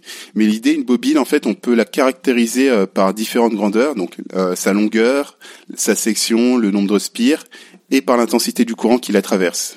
Et euh, donc euh, après on peut noter les différentes grandeurs. Et l'idée c'est que quand on va faire ça en fait on va créer un flux magnétique que je détaillerai dans, pour le dossier écrit. Alors en fait le flux c'est un peu l'image de l'énergie qui est capable d'emma- d'emmagasiner l'inductance sous forme de courant. En gros elle transforme du courant en du flux magnétique. Une bobine donc elle va créer un flux magnétique et euh, ce flux en fait c'est comme si elle, enfin, c'est comme si elle transformait le courant qui l'a traversé en un flux euh, En un champ magnétique, en fait. en un flux, champ euh, magnétique, ouais. oui. D'accord. Et euh, donc on peut influer. Bon, ça, je vais pas rentrer dans les détails sur comment on peut changer ce flux magnétique. En gros, si on schématise là ce que tu es en train de nous expliquer, on va avoir deux bobines. euh, on va, et du coup, ça va nous permettre de faire courant, champ magnétique, courant. Oui. C'est ça. Donc l'idée, c'est qu'on va alimenter une, bobine avec un courant électrique. Elle va créer un, un, un flux et donc un champ magnétique, enfin un champ magnétique et donc un flux. Et si on rapproche une autre bobine, en fait, les propriétés du flux magnétique font que que ce flux il peut être transféré à la seconde bobine. Et donc cette bobine, elle peut, euh, enfin comme elle va être soumise à un champ euh, magnétique, euh, ben, par des lois que je vais pas expliquer, elle peut créer aussi un champ, enfin donc elle peut créer un courant en fait. euh, enfin, ça va créer en fait une, une force électromotrice dans les bobines et donc si on si c'est un circuit fermé, ça crée un courant aussi. Et ça, c'est le système de la plaque à induction. C'est ça. Exact, oui. Euh, bah, en fait, c'est le principe d'induction, c'est qu'on va induire un courant euh, dans une bobine. Et la, bon, après, la plaque à induction, c'est un cas particulier. euh, Enfin, ouais, c'est vraiment effectivement le principe de court-circuit dans la, dans la plaque de, à conduction. C'est aussi le principe qui est derrière le, le moteur asynchrone que l'on va voir tout mais, à l'heure. mais en gros, justement, pour euh, peut-être euh, aujourd'hui, en fait, l'image la plus la plus courante qu'on a de ça, c'est les charges sans fil qui sont de plus en plus répandues. Oui. Et, euh, et ce qui est intéressant là-dedans, c'est que tu disais l'énergie en fait est passée dans le champ magnétique, mais elle décroît hyper vite. Et c'est pour Oui. ça qu'aujourd'hui, même si on parle de charge sans fil, en fait, on, on touche le chargeur en général. c'est un côté un peu Bah, ridicule. clairement, c'est euh, euh, parce que euh, ça peut et c'est aussi ce qui explique à mon alors tu vas me corriger si c'est faux que les transformateurs sont tout petits en fait parce qu'on s'amuse pas à mettre une partie d'une bobine et puis 10 mètres plus loin l'autre bobine Clairement, enfin, enfin, nous, on moi, quand je pense à un transformateur, je pense à des transformateurs qui ont plusieurs euh, mégavolts ampères, donc euh, ils sont pas forcément petits, mais effectivement, les bobines du primaire et du secondaire sont assez proches. Hmm. Après, le, euh, ce que j'ai pas expliqué, c'est qu'on va faire passer le flux dans un matériau qui a une meilleure, alors, je vais quand même prononcer le mot, mais une meilleure perméabilité magnétique, c'est-à-dire qu'il laisse plus facilement passer le champ magnétique parce que l'air c'est un très mauvais matériau de ce point de vue-là. Et c'est pour ça que les que les systèmes à induction avec les la recharge sans fil ça marche pas très bien. Et l'idée c'est que dans un transformateur on va utiliser un matériau qui qui va faire cette conduction du du champ magnétique. Enfin si si vous êtes amusé à ouvrir euh, les des chargeurs d'appareils, euh, la pièce la plus lourde en fait c'est le transfo et vous voyez en fait il y a une espèce de de carré euh, avec avec avec des tôles en fait et en fait c'est ce matériau là qui qui sert de de matériau pour le pour le transport du. et on du aura chemin. une photo dans les notes d'émission dans la chatroom pour euh, pour ceux qui nous écoutent en live ok et, do- et donc euh, on arrive à faire passer euh, le courant d'une bobine à l'autre via du champ magnétique Oui. et après la magie parce qu'on n'oublie pas ce qu'on était en train de faire c'est-à-dire de changer la Ah oui. tension Euh, la magie c'est que en fait la la tension de ton courant elle dépend de caractéristiques de tes bobines c'est ça? Oui, tout à fait. C'est que du coup, un transfo, c'est deux bobines. Et euh, si on veut faire une conversion vraiment alternative alternative, donc changer la tension par exemple ou le courant, puisque en fait la puissance va être conservée pendant pendant le processus, il faut que les bobines elles aient un rapport de nombre de spires différent. Donc si euh, si en entrée on a une bobine qui a deux fois plus de spires que qu'en sortie, eh ben on, faire, on va on va faire un transfo abaisseur de tension. Et, euh, et la tension à la sortie sera deux fois moins deux fois moins élevée qu'à l'entrée. Donc un petit mot euh, donc sur euh, alors donc là ça va être un, petit peu euh, une introduction aux, machines électriques. Donc on reste sur le volet électromagnétisme. Alors il faut imaginer alors oui je vais mettre la figure ceux Du qui- coup, euh, j'en profite pendant que tu mets la figure. Ce que tu appelles machine électrique, c'est quoi? C'est un moteur, en fait, c'est ça? C'est ce qu'on appelle nous un moteur. En fait, la machine, euh, c'est l'appareil qui fait la conversion et moteur, c'est l'une de ses fonctions. C'est quand elle est quand Donc, il- en gros, on est en train de parler de transformer de l'électricité en mouvement ou du mouvement en électricité, dans un sens ou dans l'autre, quoi. Oui. Et, euh, et pourquoi on dit moteur? Parce que bah, un exemple, c'est la roue de voiture, quoi, où je mets de l'électrique, roue de voiture électrique, où je mets de l'électricité et la roue tourne. Exact, c'est c'est la fonction la plus Et l'inverse, c'est la dynamo. quoi. C'est je pédale et, euh, et, ça, et ça, ça crée de la lumière sur mon vélo. Oui, de, ou de marche. manière générale générateur. euh. Ou générateur. Ouais. Oui. Ok. Donc, euh, alors pour comprendre ce qui se- euh, ce qui se passe en fait dans un moteur, on va prendre un schéma très très simple, voire même euh, limite euh, système D. On va prendre deux tiges de métal qu'on va placer euh, parallèlement l'une à l'autre et on va les connecter chacune aux bornes d'une pile. Donc, du coup, euh, si on a que ces trois euh, composants, la pile et les tiges de métal, on a un circuit ouvert. Maintenant, si on place un barreau conducteur sur ces deux tiges, qui sont parallèles, je rappelle, que va-t-il se passer? En fait, le barreau va fermer le circuit et donc va permettre l'établissement d'un courant continu. Or, ce courant va générer un champ magnétique, donc qui sera perpendiculaire. Ah oui, j'ai pas dit un mot sur euh, la règle. Ah si, je, le dis un peu plus loin. Donc, le courant va générer un champ magnétique, et donc, bah, donc, euh, si on a un champ magnétique, c'est que on a une spire élémentaire en fait. C'est, comme si on avait fait une, une spire d'une bobine. Euh, et en fait, de ces deux phénomènes, va résulter une force dite force de Laplace. Alors, pour déterminer l'orientation du champ, de la force, et donc le déplacement du barreau, parce que du coup le barreau va se déplacer puisqu'il y a une force, en fait, on va utiliser la règle des trois doigts de la main droite. Euh, oui, euh, dans, dans la la convention, non. Ouais, de toute façon, là, personne va, personne va le voir à, à l'oral.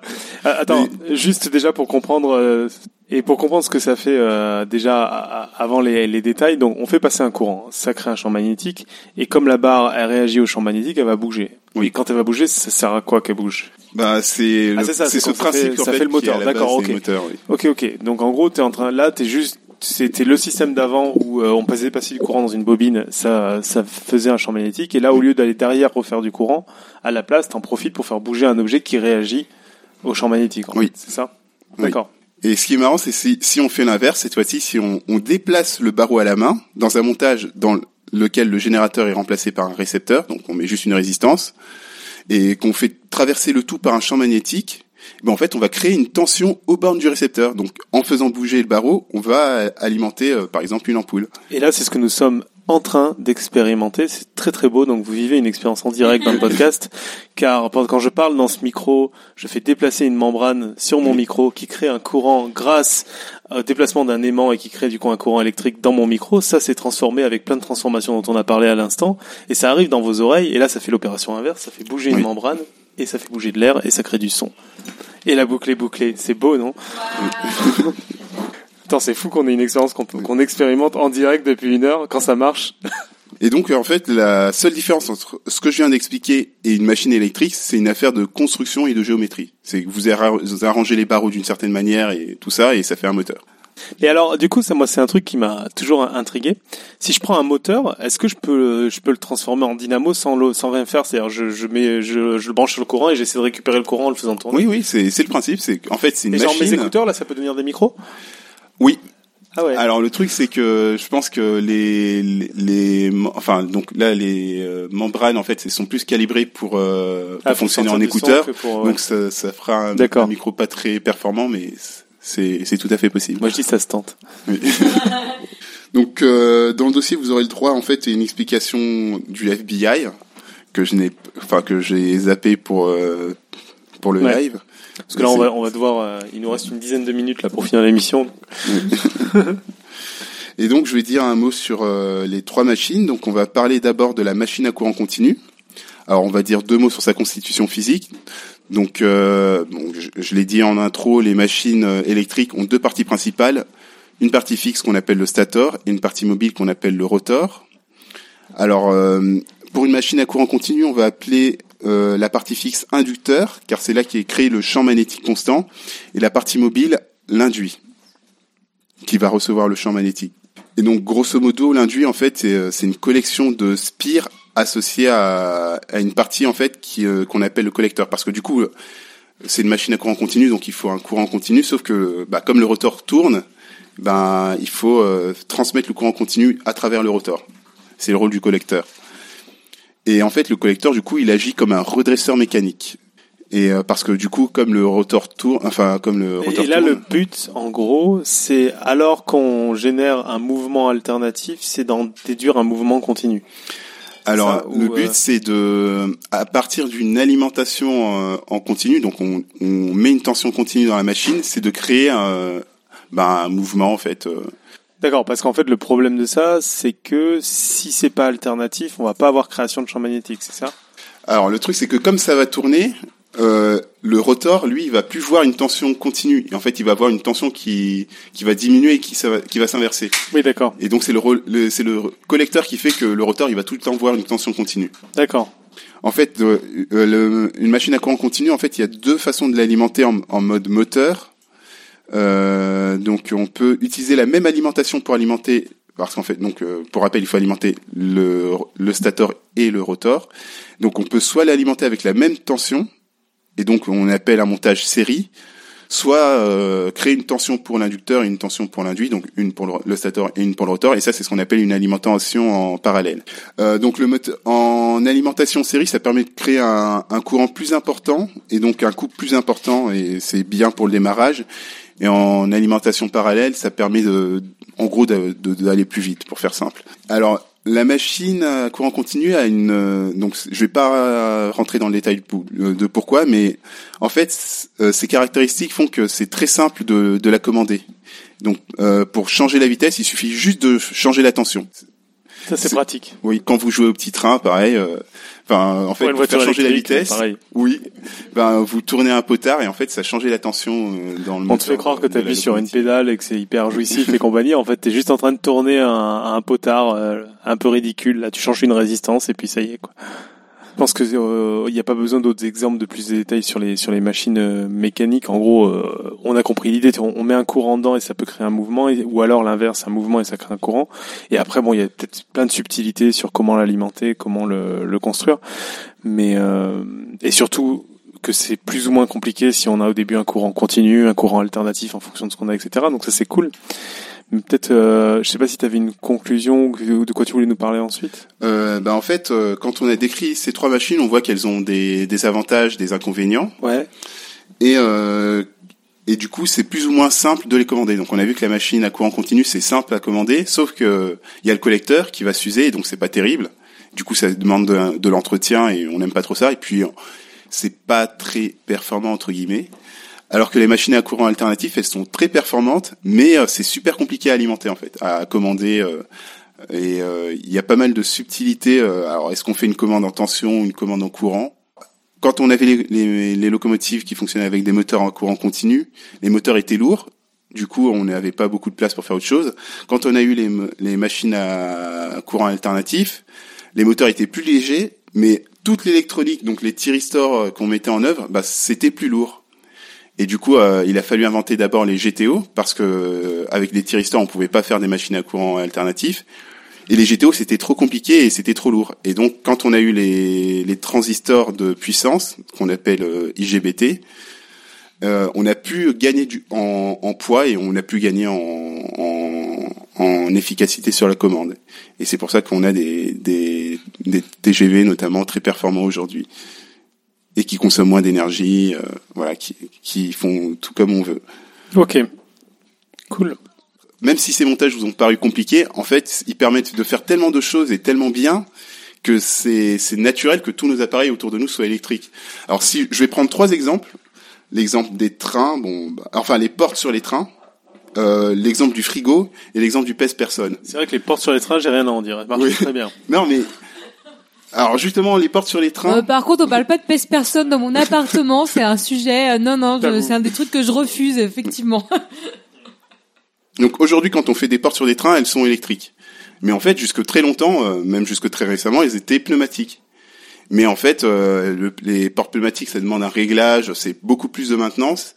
Euh, et en fait, on- en électrique, c'est beaucoup plus simple en fait à faire des portes qui fonctionnent bien, qui sont fiables. Euh, pareil, le frigo. Ben, pour nous, c'est naturel qu'un frigo soit électrique. On se dit, ben, comment tu peux faire fonctionner s'il est pas s'il est pas électrique? Mais en fait, on peut très bien faire des frigos qui fonctionnent avec du gaz. Et euh, c'est ce que font notamment les, les marins. euh, donc euh, oui. Et donc pour terminer sur le pèse personne, ben le pèse personne, bon On là ça faire un marche pèse moins personne bien. à vapeur. Hein?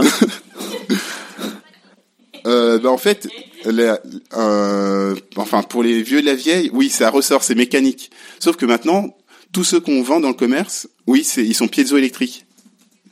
Oui. Et donc, euh, enfin, le fait qu'il soit piézoélectrique, ça permet, euh, non, enfin, ça permet euh, de gagner en précision, avoir un meilleur vieillissement euh, des matériaux. Alors après, je pense pas que pour les pèse personnes, là, c'était super important, mais en fait, tout ce qui est système de pesée piézoélectrique, ça permet, enfin, notamment sur les balances, ça permet aussi d'avoir d'autres mesures, par exemple déduire euh, la quantité de d'eau ou de graisse corporelle à travers l'impédance du corps humain en fait. Ou pas. Ouais. oui, comme ça, ou pas. Ça dépend de ton pourcentage de graisse. Hein, Il y a des chiffres, on veut pas les connaître. Ouais, mais alors moi, je- moi, je pose des questions sur l'information. Je, je me, ouais, je sais pas, les pourcentages qu'ils donnent et compagnie. Je pense qu'il y a beaucoup de marketing là-dedans. Ouais, j'avoue, je- c'est marrant parce que j'ai pensé à cela il y a quelques temps en me disant mais comment c'est calculé quand même cette Mais en fait, ils font pas passer un vague courant électrique. Ils ont un calcul moyen et puis ils disent ouais, ouais, t'as, ah, t'as 23% de, de graisse, hein. Ah non, mais c'est pas l'IMC là. Je te parle, c'est le pourcentage de graisse. L'IMC, c'est facile. Ils font une division. Ça, c'est bon. Un pèse personne, il est capable de le faire, quoi. Mais bon, On va faire un dossier sur les pèse personnes, Ouais. je pense. on te laisse du coup. Euh, t'avais fini ton dossier ou t'avais une euh, petite conclusion euh... Euh, bah, c'était un peu ça la conclusion. euh, Enfin, euh, On conclut? On remercie notre invité, merci Hervé pour ce dossier. Nous espérons avoir plein de retours avec des likes ou pas like. Plein de questions pour Hervé que vous pouvez poser sur notre site web. nous voudrions vous dire combien vos commentaires sont importants pour essayer de nous améliorer et aussi continuer de vous intéresser. N'hésitez pas à nous contacter et laisser des messages, c'est vraiment plus qu'utile pour la qualité de ce podcast. Et aussi, abonnez-vous à notre newsletter. Petit mot d'anglais, c'est bon. en tout cas, nous nous retrouvons bientôt avec le sujet maître de Topo. Enfin, peut-être un autre truc avant pour le calendrier. On va revoir ça, on vous tient au courant. Et d'ici là, eh ben, que servir la science soit votre joie.